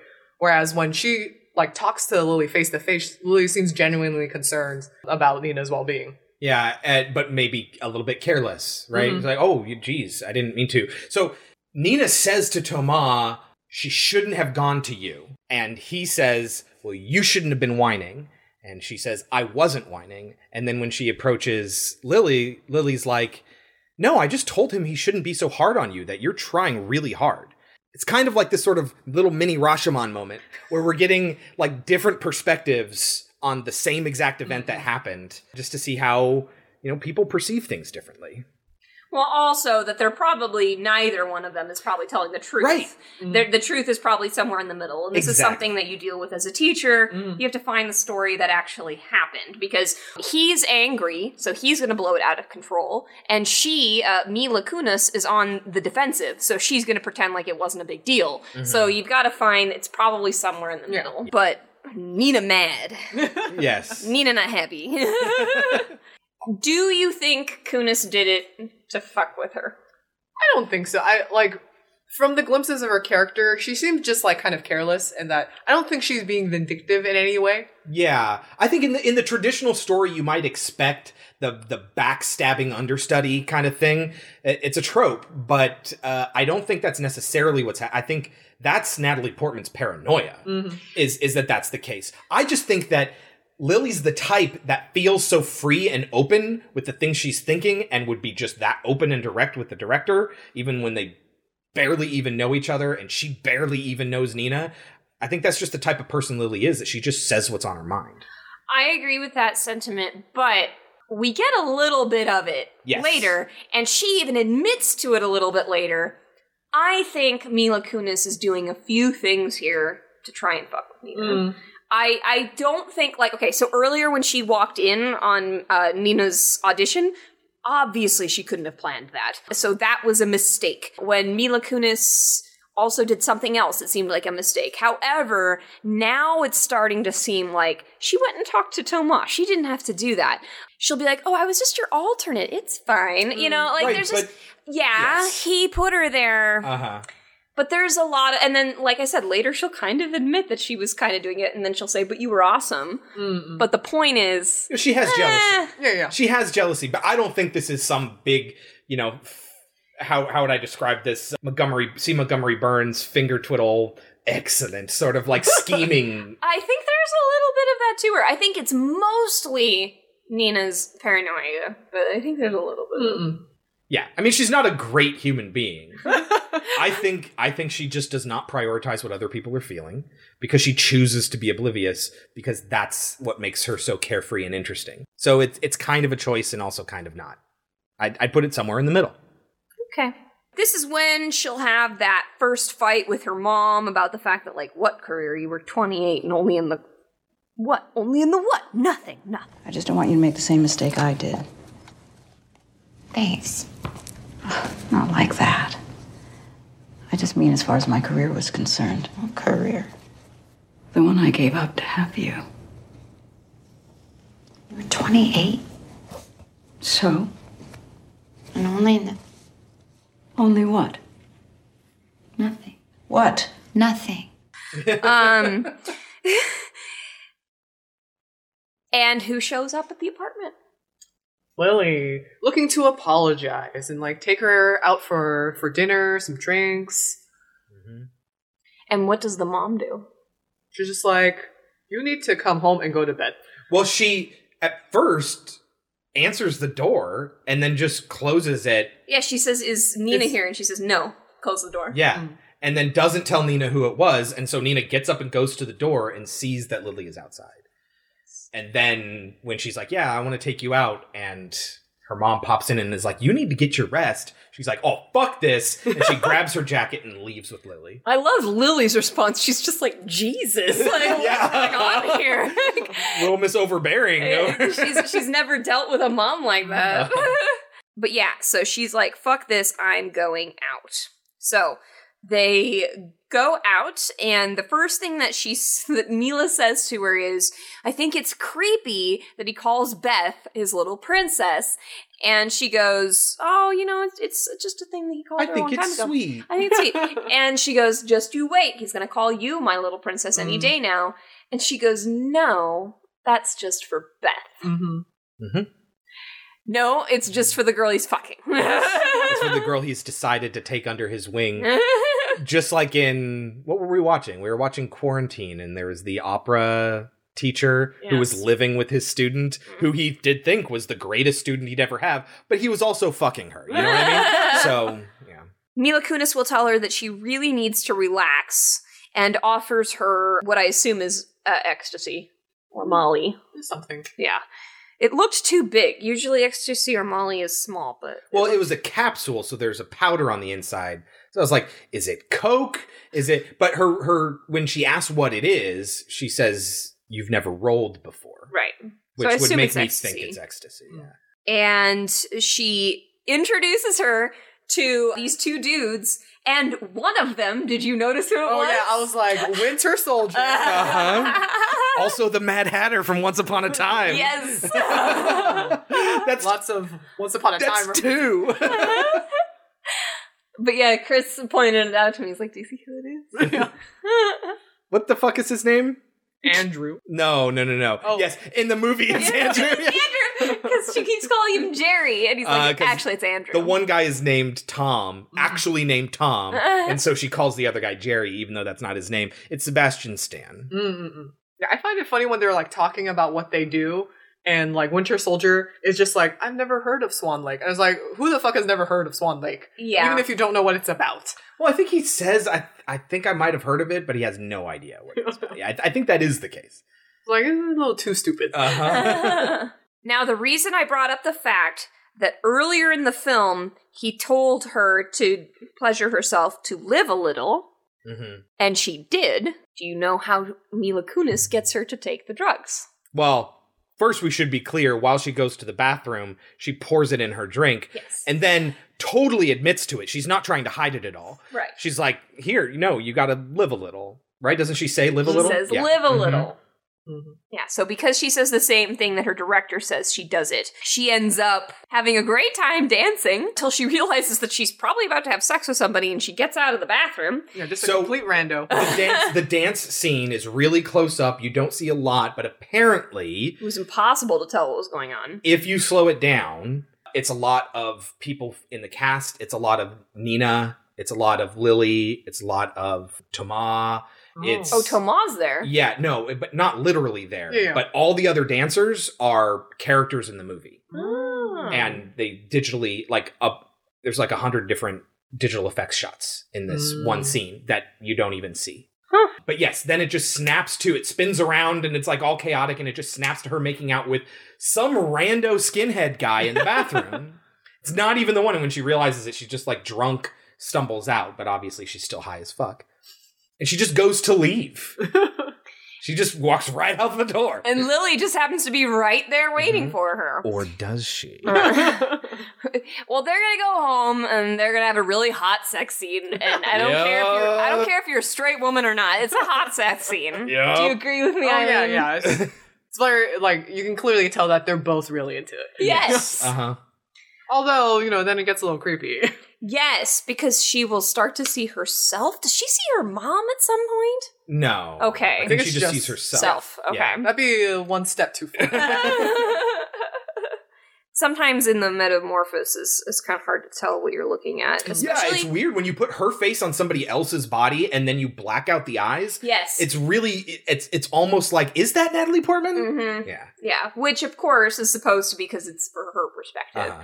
But when she first gets home, before she has the sex scene, she does yell at her mother, I'm not 12 anymore. Yeah. You know, stay out of my room. And she puts the thing against the door. Now, the next morning, she'll wake up and Kunis will be gone, as will the, the, the plank. And that's her first indication of, did something not happen? Mm. Right? Or did she already leave? Because Right. if if I put this bar here, the only way it could have been removed is from the inside. So somebody inside had to remove it, which would have been her. Yes, and she's overslept, which is not good because this is like the day before the performance. Uh-huh. And her mother is just sitting there angrily, just sitting there. She looks sad to me. Oh, you Just think like she looks sad? sitting there. Like, you know, she's fuming. I'm sure she's angry, but she Yeah. also looked kind of sad. Right. But so the question is we're going to find out later that Kunis wasn't there. So the question is what did happen? Probably still rolling. And, you know, she imagines having oral sex and, you know, fanciful things with Lily's character. Absolutely. But what I mean is, what happened with the mom? Because the the thing is out of the way, right? It's not there, so she didn't put it there. So did she have that confrontation with her mother where she was like, "I fucked two This guys is tonight. one of There's nothing those you can do about it." Mm-hmm. Did that happen? This is one of those things that people read into as the mom is sexually abusing her. Because that would Mm. imply that the mom had access. She saw herself going down on her. Ookies. Like, yeah. Mm-mm-mm. So that's why they think that that's that's what's happening. I I still don't buy it, but I see where there's an opening there. I totally see, but considering I think a lot of stuff didn't happen. She didn't put that thing there because she just was high as shit. That's what and I'm just saying. plopped into bed and probably masturbated. But did they have the fight? Is what I'm asking. Because in that scene, she smashes her fingers, right? Is that the one? No, that's later. Oh, okay, never mind. Yeah. Yes, I think she had the fight. You notice how Lily doesn't participate in the fight at all? Yeah, yeah. She's kind of like in the background. Yeah. That's true. So, yeah, she's very angry. Nina is, and she yells at her mom as she's walking out, Why didn't you wake me up? I'm moving out. Yeah. Why didn't you wake me up? I'm moving out. she gets there and she hears my music. Uh huh. I love that she calls it my music. And there is Kunis dancing. He needed to run the scene, and so he asked me to stand in for you. And Nina is like, dude, what the fuck? Where'd you go? and she's like, what do you mean, where'd I go? And she's like, but we. Kunis is like, we what? Oh my god. Just like the really shittiest thing you could do to somebody in this situation is like make a big deal out of it and embarrass them. Yeah. It's just the shittiest thing. If somebody came up to you and you guys were drunk or high the night before and you found out that they were under the impression that you two slept together the night before, would you do that? Oh my god, how precious you had a wet dream about me. would you do that to them? You gotta be sensitive to somebody. It's like, oh dude, no. I think that's first- fucking awesome. I would- but no. Honestly, that moment is probably Lily's shittiest behavior in the entire movie for me. Yeah, yeah. She doesn't do that much that is directly shitty to Nina. But she that doesn't make her not a threat for taking Nina's place. So it's the first time they're practicing the end, and Mhm. he he finally thinks he sees in her what he needs. Yeah. Uh, and he tells her, "You had a breakthrough today. Uh, just give a great performance tomorrow at the end of the day." But instead of resting, she just mm-hmm. keeps rehearsing. Mm-hmm. Even the dude playing the piano is like, "I have a life," and Yeah. leaves. I find it so funny how he's like, he starts playing for like five seconds. He's like, never mind. Yeah. He's like, okay, we're gonna do another song. And yeah, and then he's like, you know what? Fuck this. I'm not getting paid overtime. Also, it's like, you don't have a recording of that music, just put on a CD. exactly. I feel like I feel like the dancers need that because they need to make sure that the music adjusts to their performance and not the other way around. Hmm. But she's there way late into the night and the lights go out on her just like it happened when they were doing rehearsals a couple nights before. She shouts just like Thomas did, "Oh, "I'm still practicing in here. I need the lights." And then she hears something and as she searches for the person who's there, she ends up finding Toma having sex with Lily. And that obviously can't be what's happening right now. But there's just enough of possibility, and then her own twisted obsession makes her think that this is real. And then when Thomas looks at her, she sees the face of Rothbart. Rothbart, yes. the the evil He's like swan witch. bird Yes. witch thing, whatever, yeah, that that that he curses looks her. like a crow. Yeah. kind of yeah it is. and and looks over at her and opens his mouth and it it's very like you know batman and batman begins when the dude's hallucinating and he sees the monster batman it's kind of like that and she freaks out and she backs away and we're left with was this really happening or wasn't it Well, she also saw herself having sex with Thomas. Mila Kunis Yeah, turns uh-huh. into herself as well. So because of this, she goes to see Beth, I guess? Yeah, I guess like maybe she feels she needs to lift some sort of guilt off yeah of she her needs in this moment. at some point yeah Oh, that's right. Because, yeah, because she comes in and she says, Now I know what it's like. Mhm. So she goes to see Beth, and so she has this little bag of all of these things. Now we know that she stole the lipstick from Beth. yes But earlier in the film, she took out each little thing from this little bag and just put them out there. Now she returns these things to Beth, so we know all of them Mm-hmm. Yeah. were stolen. But it was Beth. like ritualistic on her countertop in front of her mirror. She sets them all out evenly spaced, kind of perfect, right? And it's almost like her little shrine. It's almost like a serial killer thing, you know, where she has uh trophies Mhm. and and she sets it up as this little shrine Mhm. to this is what the prima ballerina is supposed to be because I need to be Beth. Mhm. And so then when she goes to Beth and she sets all this stuff out again, we discover, oh, all that stuff came from Beth. And she writes a little note, says Beth on it. And this little note is, it just kind of dangles in the plot. It's a dangling plot thread because Beth wakes up, or she was maybe always awake, and. What are you doing here? I'm so sorry. I'm so sorry. I know how it feels now. She's trying to replace me. What do I do? You stole my things. I was just trying to be perfect like you. So she admits that she was like Mila Kunis, which is why I think she sees these things in Mila. Hmm. She's seeing the things in herself that she might have done to Beth in the past. Right, but I think that then bolsters the point about maybe Lily not being guilty and, and doing it intentionally because I don't think I don't think that Nina did the things to Beth intentionally. She was just looking up to her, trying to become her, be just as good as her because she was her idol. Mm. So she didn't do the things she did with intent. And instead of looking back and going, oh, maybe Lily's not a total bitch, she goes, oh my God, I'm the new Beth. And she is trying to take this from me. Mm. Like she gets the wrong message from this. But what does Beth do when she wakes up? I mean, after she says you've stolen from me and everything.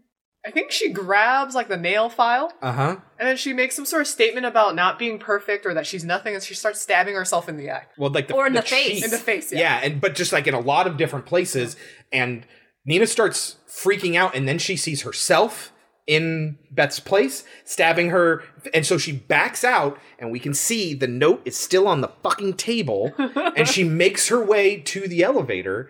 And then she looks at her hand when she goes to hit the button and sees that there's blood on it. And then she looks at her other hand, which is especially bloody and has the nail file in it. Mm-hmm. So, just like in Perfect Blue, did she or didn't she kill the photographer? Did she or didn't she kill Beth? Mm. Is the implication here. What do you think? I don't think she did any of it. I Mm-hmm. think it's just in her mind that like Beth is having a breakdown. She is having a breakdown. She Yeah. feels that Beth. She feels subconsciously that Beth is a Beth is a threat, which is why she is stabbing her, and what she could potentially be becoming. I think I think most of it was in her mind. I don't know. She might have gone and actually visited her and given her the stuff, mm-hmm. but I don't think that Beth woke up and, Yeah. and stabbed herself, We are or that she or that Nina stabbed mm. her. I think we are getting deep, deep, deep into the movie as metaphor at this point, and it's just going to get deeper. I think most of this from here on out is going to be in her brain. Oh yeah, totally. Yeah. I think it mirrors Perfect Blue and that, you know, near the end where it's very uncertain whether these are all in her head or whether it's happily, actually happening. Mhm. Although I feel like Black Swan is more on the side of this is not actually happening. Mm-hmm. Probably, yeah. I agree. Mhm. So she gets home and she goes into she's looking for her mother and she hears somebody crying and she thinks that she, her mom's crying so she goes in there. But it's not her mom. So it's creepy paintings. Those creepy ass paintings. They're all crying and screaming at her. So she starts ripping them off the wall and yes screaming, and then the mom comes in and is like, What are you doing? And she just leaves, walks right past her and into her room. And she's changing her eyes go bright red and she notices that part where she's been scratching that eileen did a good job of describing earlier it's now becoming wings Well, we're getting individual feathers like being pulled out of those spots that look like ingrown hairs, right? And then we get that moment where she looks at it in the mirror, puts it right up in front of her eyes, and her eyes are bloodshot. And yeah, it's pretty because incredible. black swans have red eyes. They've got red beaks. Yeah. I know that. I don't know about the eyes. Okay. But she's she's changing. This is when her mother tries to get inside, and what does Nina do? Yeah, this is where she like crushes her mom's hands with the door. The second most ah! oh and also her legs will break. Oh yeah, they break backwards, just like a bird's legs might be, mm-hmm. right? Because I mean, really, if you think about the equivalent in a bird when and other animals when they bend backwards, that's like your heel, right? Because that bends that direction, right? Yeah. Animals they walk on the pads. My point is, is that like you know like think about like a dog or a cat, right? They walk on their pads, right? Which is this part of our foot, but we've evolved to where we walk on this whole part right up here it's like it's it's that joint that goes that direction and then they have another one up here that's like our knee so anyway it just bends backwards like that and she's physically turning into a swan now and she falls over she loses her balance and bangs her head on the side of her bed and passes out She also breaks her music box, like the ballerina on the music box. yes yeah Yes, uh-huh. she throws it, and then later we'll get a cool shot of it turning, and it doesn't have any. like limbs or Yeah. anything yeah So she wakes up, and she's got socks. It has little mittens. Uh-huh. wrapped around her because she was scratching all night, according to which her is mother. something you might do to a little child and probably what she did to her when she was scratching when she Mm. was a kid too Yes. you know or if your kid's sucking his thumb it's one of those sorts of things and so treating her like like regressing her like oh Mhm. the solution to bring back my child is to treat them like they were when Mm. they were my perfect innocent baby She wakes up and she's like, "What time is it?" And her mom's like, "Don't worry about that. I called them and told you told them you were sick." What? The roll is destroying you. And she's just like, and she sees that the handle has been taken off of her doorknob. And she's like, give me the doorknob. The mom's like, you don't need to go. You need to rest. And she's like, what happened to my sweet girl? yes this is this is that moment where the mom chooses what she believes to be the well-being of her child even though she might be wrong might be right whatever and exerting her dominance as mother over the glamour of her daughter becoming what she couldn't become mm. But do you remember what she does? What Nina does when she says she, she's gone? Because the mom asks, "Oh, what happened? Uh, what happened to my sweet girl?" And Nina says, "She's gone. What does she do?" Yeah, so she realizes that her mom is probably sitting on the doorknob, so she like grabs her mom's broken hand and like like twinges it even more. And it's just like, why would you do that? And obviously, she rests in pain, Uh-huh. and then she's able to get the doorknob and just book it to the ballet company theater. Yes. and she gets there she sees her poster on the wall and she goes in and everyone's like oh my god it's nina. It's nina. Nina are you okay? Is everything okay? And she sees lily getting into her costume and lily says what is she doing here? She's supposed to be sick, yeah. yes. So again i think she lily was really really excited that she's that she gets this opportunity but i don't think you know she didn't plot to make her sick. It's her her mom was doing all that shit. Mm-hmm. But yes it, it is upsetting to lily that now nina's showing up and she's not going to get the chance to be the mm. swan queen But Nina don't give a fuck. Nina goes into her dressing room and just immediately starts putting on her makeup. And Tama comes on, it comes in, and he's like, "I've already given the role to Lily." She goes, "Well, have you announced it yet?" He's like, mm, yeah, I guess you got a point. like it- she's the one being like not thinking of anybody's feelings but her own yeah, her attitude is completely different now. She's very assertive. she's selfish yeah, Has uh-huh. she completely changed yet, though? not quite Her attitude is definitely different. yes. i think there's still some last minute stuff she really needs to let herself go So he tells her, The only person standing in your way is you. It's time to let her go. Lose yourself. so she does. What does she see about herself? Oh, her that her toes are webbed together or they're fused Uh-huh. together. Yes. She's becoming more duck. No, not duck. Swan like. you know, because they're duck feet. yeah uh-huh totally Becoming more duck. she immediately puts her sock over that to be like well i gotta hide this If anything, maybe she might dance better. exactly. Mhm. You know what? I actually knew a guy in high school who had webbed toes. It's a thing, yeah. And he, he was like, please don't ask me if it makes me a better swimmer, because it doesn't. But she is just like chugging along at this point, right? Like, just push forward, just get this done. I need to be there. Everything else be damned. She potentially murdered somebody and left a note. That's why I'm saying it couldn't have Right, happened. right, right, right. No, that's fine. But as far as she's concerned, Mhm. it's possible. But she's not. She's trying not to think about that. And the ultimate expression of this is going to come a little bit later. But she goes on and she does the first scene and she does great. And it's really funny because the choir the chorus girls go out and they do their bit and when they come back in they're like, We sucked That felt real being a Uh-huh. drama kid. She sees Lily cupping the balls of David, Yeah, the the prince. the prince, Yeah. Right? All, which is the prince is supposed to be hers because she's the white swan or whatever, right? But uh, yeah, she gets distracted by a couple of things. It's not just that, but there are other things. When she's being lifted, She falls because like her focus is off, uh huh. and then but she continues the dance. Well, not at first. He drops her Yeah. and she just sits there in stunned silence. Yeah. It's not until he picks her her, up. It's back up. What the fuck was that? I fucking love it. Because it's so real. Like anybody Uh-huh. who's been on stage and has had somebody fuck up in the middle of a scene, Right. we, we, you know, as soon as you're turned away from the audience, you know, So yeah, they continue on and they do the performance, and as soon as the curtains go down, it's the end of the first act. Thomas is like, "What the hell happened out there?" which was unrealistic. He wouldn't shout that. Yeah. Well, I think in this reality, the audience can't hear any Yeah. of this, so we Oh, don't the need to worry about that. Yeah. And I love the fact that that Nina just totally blames David Yes! for dropping her. Yes! She's becoming more and more of a total. It's not my fault. He dropped me.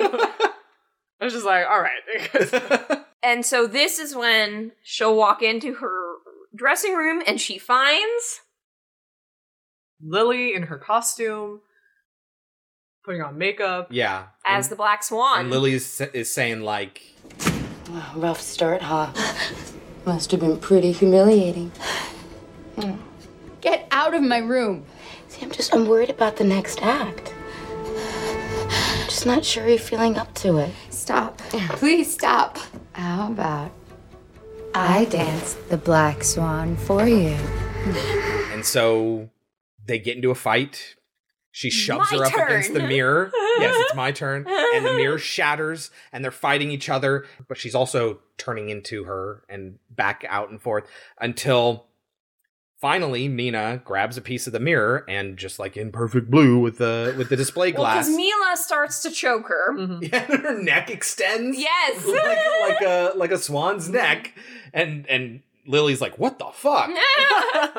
And grab she well so she grabs the glass from the mirror and stabs her in the gut killing her and then drags her into the A la. the shower Perfect. Mm-hmm. yeah drags her into the shower and closes the door and starts to put on makeup it's like Just i gotta fuck do this. that. i'm the black swan now right so she goes out for the second act and does just incredible Yeah, the thrill of the kill has really infused like the spirit of the Black Swan in her. Yes. And the audience is losing their minds for her performance. And it's so incredible. Another thing that might lead you to believe that it's maybe not real, maybe it is. You know, maybe she this is what it took to get a transcendent performance out of her, or maybe this is just all in her fucking head. Mm. What do you think? I think she's genuinely doing really, really well. Yes. Yeah. Me too. I So think she's I. doing really well. And this maybe is the praise is a little bit fake, but Yeah. I think she is genuinely doing well, yeah. I loved the special effects they did here, where her and they've been doing it throughout the film, but when she starts to actually like you can see like her skin moving kind of like, like, the in waves. Yeah. Yes. Uh-huh. and you know she starts to become she has like wings i thought that it was done masterfully Mhm. i thought it was super beautiful and she's painted up as the black swan so she has like the eye makeup on and so if you see the most covers are this image of her right Yeah. and so as she does the turn which is the turn that is the most difficult one that she had the coda that she had problems with in the beginning and she just executes it perfectly this is probably sarah lane as she does that, her arms turn more and more and more into these majestic wings. And when she finally poses, it's that incredible pose. And then it cuts to the audience's perspective and we see shadows, and that's where your eye is drawn to. It's she's lit from either end of the Mhm. stage, and we see two shadows which show her with the wings, and then you look down And she doesn't have she doesn't have the wings. It's just a split second, and if you're not paying attention, you miss it. But the point in the performance is for the audience to literally see those shadows, Yeah. Right? So they can see that that uh, that visual. But you know whether or not the audience of the movie catches that is kind of unimportant. It's just a little treat there for you if you're paying attention. But everyone's like, "Holy shit, that was incredible!" And she runs off stage and makes out with the director. Yeah, he seems genuinely into it now. Yeah, uh-huh. and a little bit surprised. And uh, you know what? She just seduced him. Mhm. And she goes to her dressing room, and blood is leaking out from where she left Mila Kunis's body. And so she grabs a towel and she shoves it there, and is like, "I'm gonna have to worry about that some other time." and she gets a knock on the door. Who is it? It's Lily. Congratulating her about that amazing Yeah. performance. I may have been jealous. I may have been upset when you showed up because I, I mean, I didn't get to play the part, but I can't believe you were absolutely incredible. Yes. And poor Nina's just like, uh, why aren't you dead? She's like, okay, I gotta get ready. Bye. And closes the door. And then she moves the towel. There's no blood, nothing. She opens the door, nothing. But the, the mirror is still shattered. And that's when she looks down and she realizes nobody noticed because she was wearing the black swan outfit. She was the one who stabbed Who was stabbed. She stabbed herself in this is the story that she's supposed to be believing right now. There's some controversy around this, but she stabbed herself. She was really fighting with herself, and when she stabbed the other person, that was her stabbing herself. A la mm. Fight Club. Yeah, sure. Actually, yeah. And then she she pulls the glass from the mirror out and realizes that she stabbed herself and is like, "Oh shit." well, fuck, I got to the show must go on, right? Like Just I- one more. yeah, I just got to get to, through the last act. And then this is the big one where she's supposed to kill herself as the white swan. And so she gets all of her makeup on and she just continues on despite the fact that she's potentially mortally wounded. And she does. She has a powerful performance. And here's the thing they showed us earlier when they showed us her doing this scene the first time, and that's when he said you had a breakthrough today. They showed the first time you look to your love, you look to the, the person who did this to you, and then you look at the audience. But she doesn't look at the audience. Who does she look at? Her mom. Mm. Now, do we believe her mom's actually there? A hundred percent she's there. There's no way she's missing that. Yeah. She left her mom after grabbing Yes. her broken hand. But she knows exactly where she's going. You think she's gonna miss her first performance as the Swan Queen in Swan Lake? She might be like, you know, my broken hand, this is all worth it. Totally. I think she's 100% there. Well, she does this incredible performance. She falls, which is her killing herself in the show. And Toma runs up to her. I always knew you had it well, in you. first all the little swans come out, including Lily. Yes. And they're like, holy shit, that was even more incredible than the last act. And then, yeah, Toma comes out. I always knew I, you had it in you, my little princess. Mm-hmm. But then he sees it. Now, does that cinch for you that it was real? The fact that other people saw it. First, Lily's like, oh my god. Yeah. And then he sees it. He's like, call an ambulance. Do you think she actually stabbed herself? I think she actually stabbed herself. Why do you, ah. why don't you think she did it? What? What were you going to say? I was going to say, I mean, it kind of relies on what you're about to say. So, how about you say your thing Okay. first? There are a couple reasons why it's hard for me to wrap my mind around the fact that she actually stabbed herself. Number one being, no, no, no, you cannot dance when you've been stabbed in the stomach the with whole a point- giant shard of glass. The whole point is that she's No. free. I'm saying no.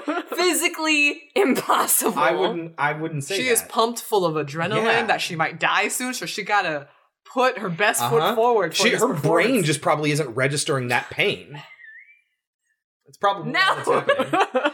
So, but the other point, My other point is the mere fact that she thought she had killed someone else Mm-hmm. and that she didn't. For me, like, well, I can't trust anything you think.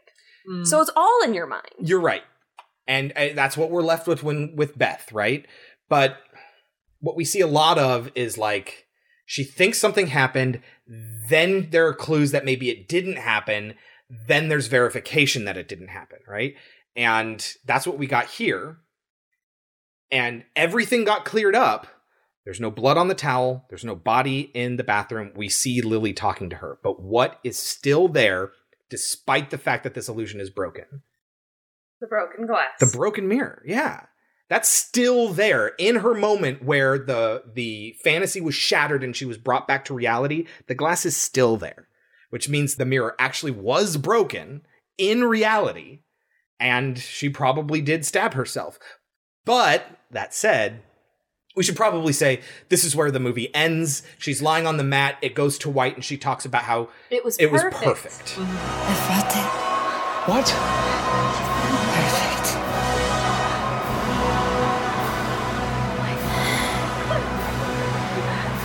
It was perfect.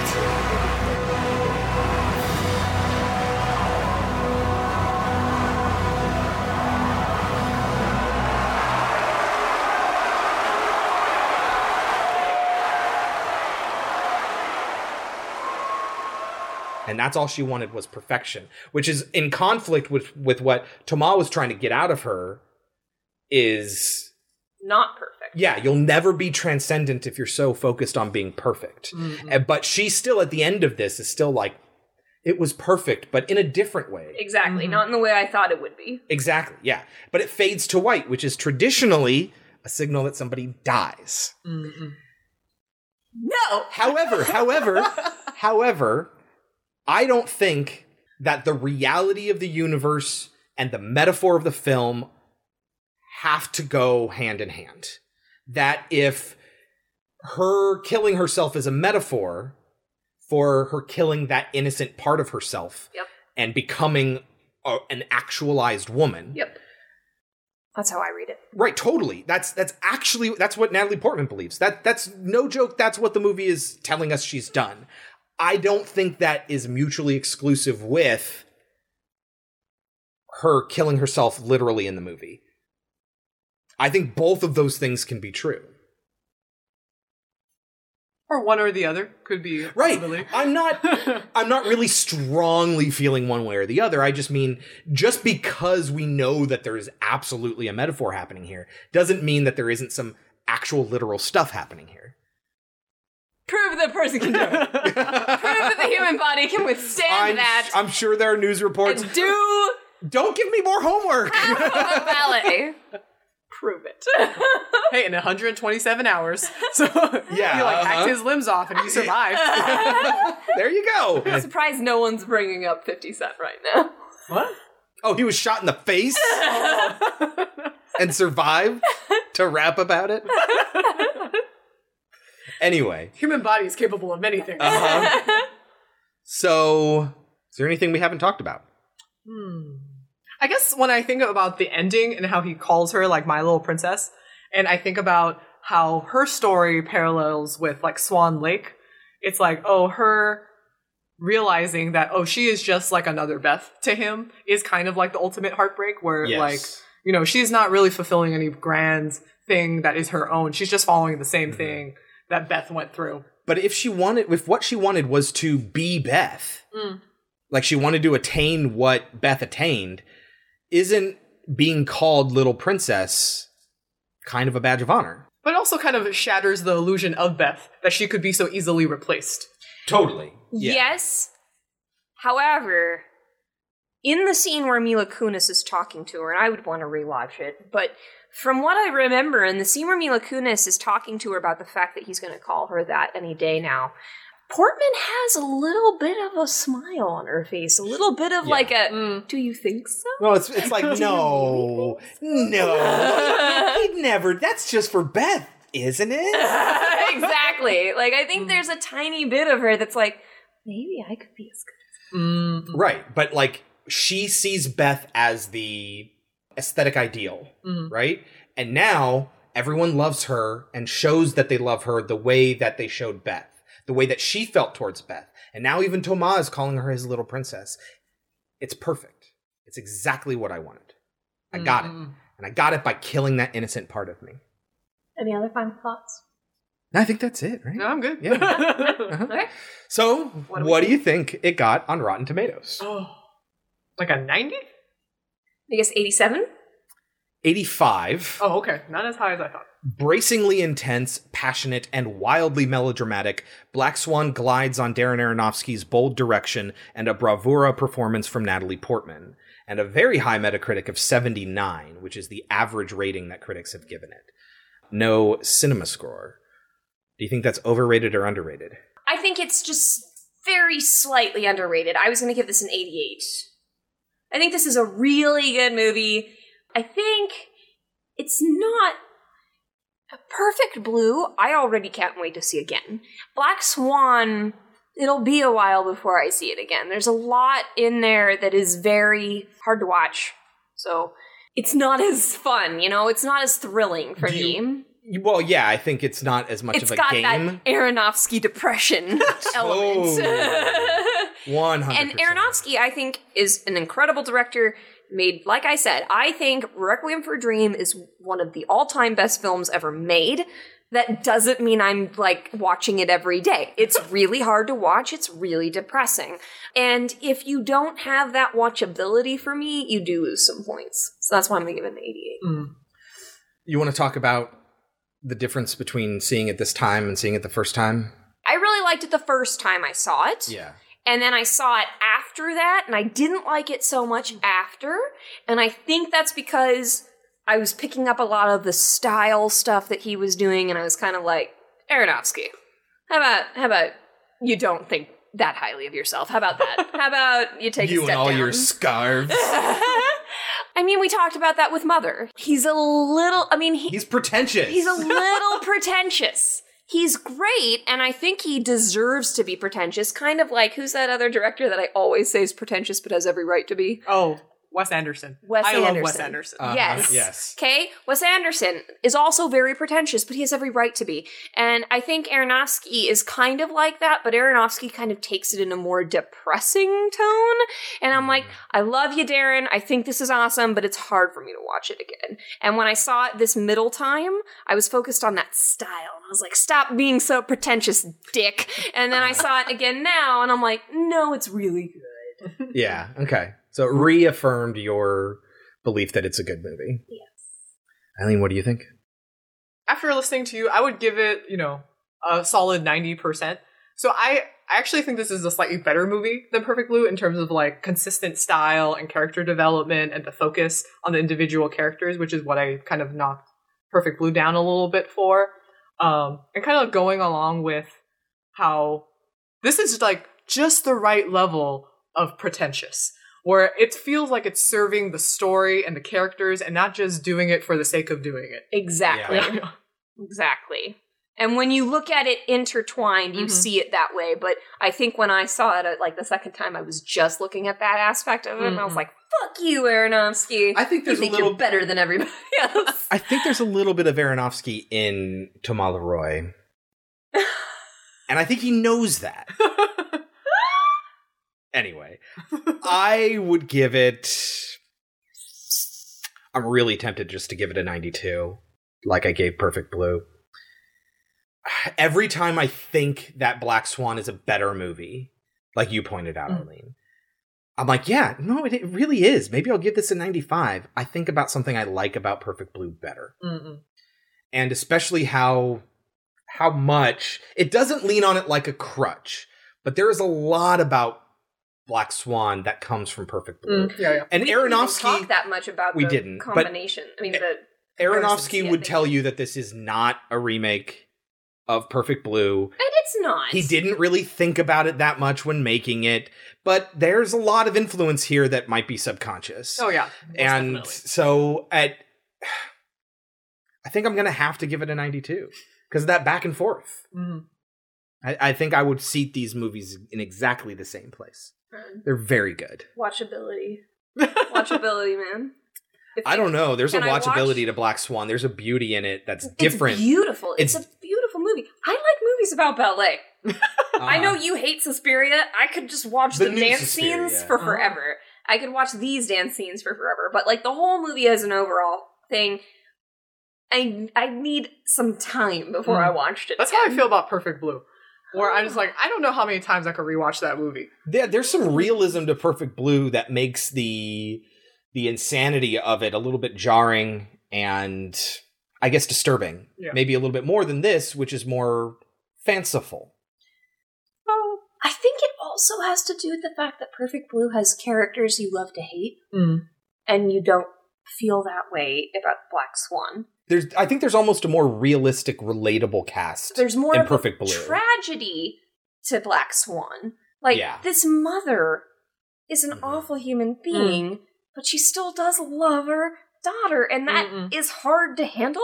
As opposed to ah, creeper, I I love to hate you, and I love to like watch how creepy you are. You know what I mean? I mean, yeah. So, uh, but I, but I think that's there are more complex characters in Black Swan because Perfect Blue has oh here's an here's an obsessive fan, murderous villain character. He's insane, and those people and here's- exist. Hold on, hold on. That's not. I'm not saying they don't exist.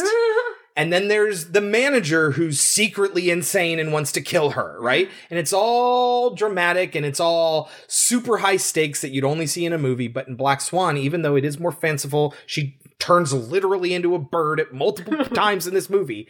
But the villains are an, an overprotective, repressive mother and a director that doesn't care about her emotional well-being in order to get a better performance out of her. Those are the villains in this movie.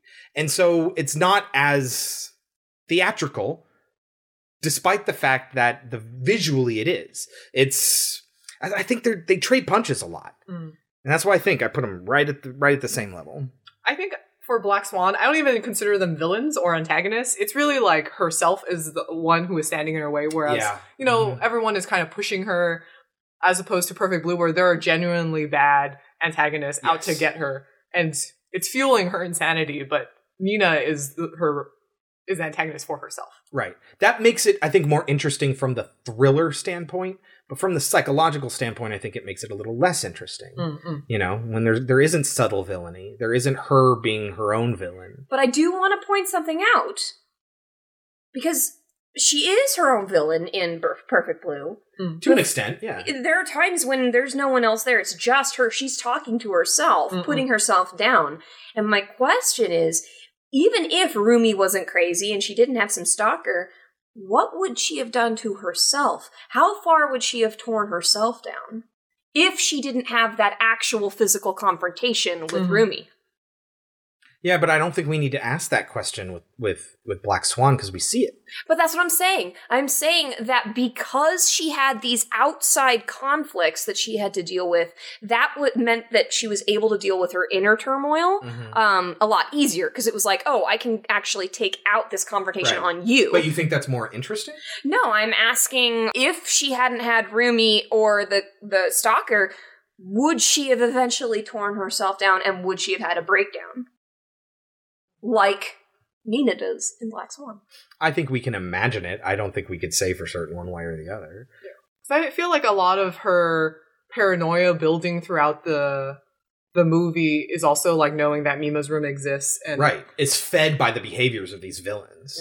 Although in general, that's just kind of like a stand-in for like the media culture that they live in. It is. because she she we didn't really talk about this, but she goes through interviews where she justifies her decisions when she doesn't really like feel as she reveals that she should have done that rape scene, but like in the interview, she's like, "Oh no, this is like what I wanted to do," and obviously it's kind of a lie, or she's making herself believe that to appease like you know her fans and like the public and everything. Yeah. And I think Perfect Blue wins points in realism in that regard. Mm. You know, I think that's entirely believable and I think that's relatable. I think a lot of people can relate to that. But again, this is also the movie with the straight up murderous villains. So, like, Yeah, I don't know. yeah, uh huh. You got your peanut butter and my chocolate. anyway, Let's wrap it up. Yes, okay, I'm so- sure Chris upstairs is ready to go home. I'm I'm pretty I'm pretty much dying right now. Um, so that is 2010's Black Swan ending our what did you call it? Fractured identity. Fractured Identity Week. Perfect Blue from 1997, and Black Swan from 2010. What are we watching next week? You're gonna be excited. All right. Next week is half of a recommendation and half of my choice with that recommendation. Uh, my choice is Idle Hands. Ooh, I'm Leatherface! Which I'm really excited for. Apparently, Chris is, but this is what's going to make you really happy, Chris. Peter uh, recommended that we watch Tucker and Dale versus Evil. Fucking finally! so there you go. God, okay, so horror comedies. Yes, horror comedies where God. you think somebody's evil, but they're not really.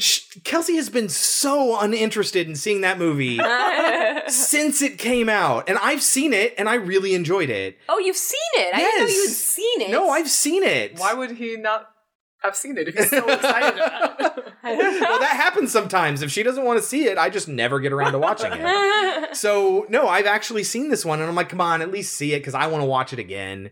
So I'm Do you really think excited. I'm gonna like it? I don't think it's as bad as you think it is. Okay. I think you have this image of what it is in your head. I think it's a surprisingly good movie. Have you seen either of these films? No. You should see Idle Hands. It's fucking hilarious. Idle Hands was formative for me.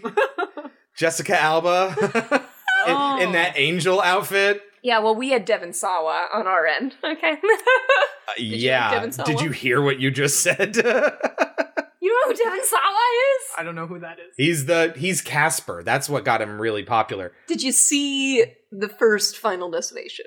No. Right, but that's after Casper. You've never seen the original Final You Destination? know, I've probably seen like bits and pieces of it a long ago, but remember, I'm not a horror movie fan. Yeah. Do you do you remember the Casper movie from the 90s? Oh yeah, yeah, yeah. Okay. In that movie, he gets turned into the human form of himself. very end. And it's a oh. young Devon Sawa. And all the girls in my school just died over this. And they didn't know how to pronounce his name because it was only ever written Devon Sawa or whatever. And then he was in these other movies, including SLC Punk Yes. and yeah, like you say, Final Destination and Idle Hands, which we're going to be watching next week. Yes. I think everyone my age loved Idle Hands. Yes. It was a very funny movie. Okay, good. Awesome. Really excited. For, we're going to get some good movies that we enjoy like three weeks in a row now. Yes. Awesome. I'm really excited about that. Until then, you can always reach us at podcemetery.com. Follow us on Twitter at podcemetery. Uh, subscribe to us in your podcatcher of choice. Write a five star written review. Uh, that's very helpful. Uh, share us with your friends. That's even more helpful. And even more helpful than that is listening in the GD first place. We love each and every one of you. Eileen, do you have anything to share with our listeners before we go? Oh, thank you for having me on. I this has been a really long process. It has, but I, yes. uh, I it was thoroughly enjoyable to get to talk about both of these movies with you guys. So thank you again. Thank you thank for, you for joining us. listening. Yeah. Thank you, Eileen. Until next week, I've been Chris. I've been Kelsey. And this is Eileen. and this has been Pod Cemetery. But before we go, Eileen, any last words? Excuse me. Who are you?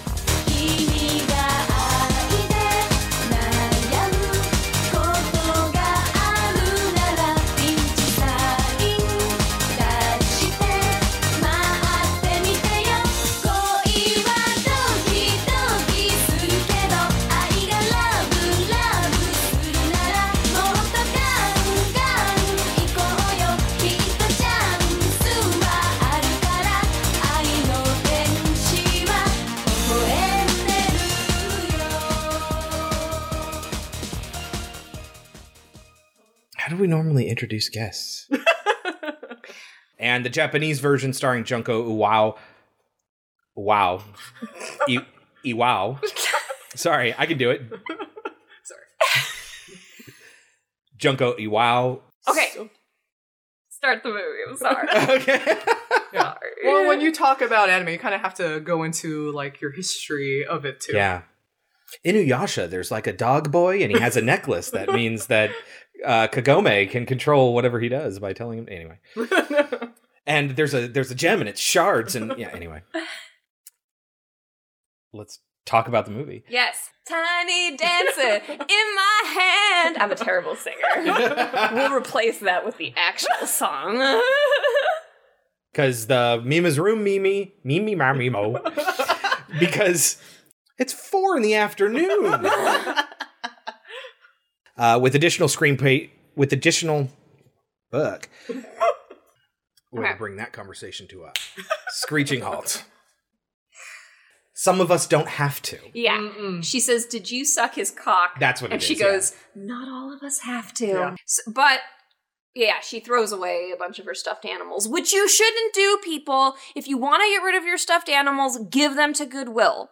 Children would love to have those, and you're just throwing it away. Right now, don't do that though. Think about the germs. That's right. That's right. Bacteria. They're also not taking donations right now, so it doesn't matter. Um, Anyway, again, bringing the entire conversation to a screeching halt. I'm sorry. No, no, we make a really good point. exactly. I was like, I have nothing else to add. What is she looking up? She's going to the IMDb quotes page for one of the two movies that we watched. She always forgets to do this. Oh. Damn, my back is killing. I heard it like an hour or two before you Oh, guys got here. Yeah. What were you doing? Uh-huh. Uh, like nothing. Oh. I, I I was putting a lid on a trash can. Oh. And just like bending over like this, and then just all of a sudden shooting pain. I'm like, Oh, oh, no. I threw my back out, Oh, jeez. doing nothing. so annoying. Excuse me. Who are you? Yay! Sorry to steal your thunder. oh no, it's fine. Uh, I just I sometimes have a quote I want, and then if I don't, I forget to. Look and she it. has to look through it, and it, it she'll be like, I don't know about this one. and I'm like, we got to do something. Come on. She's like, fine. Okay. All right.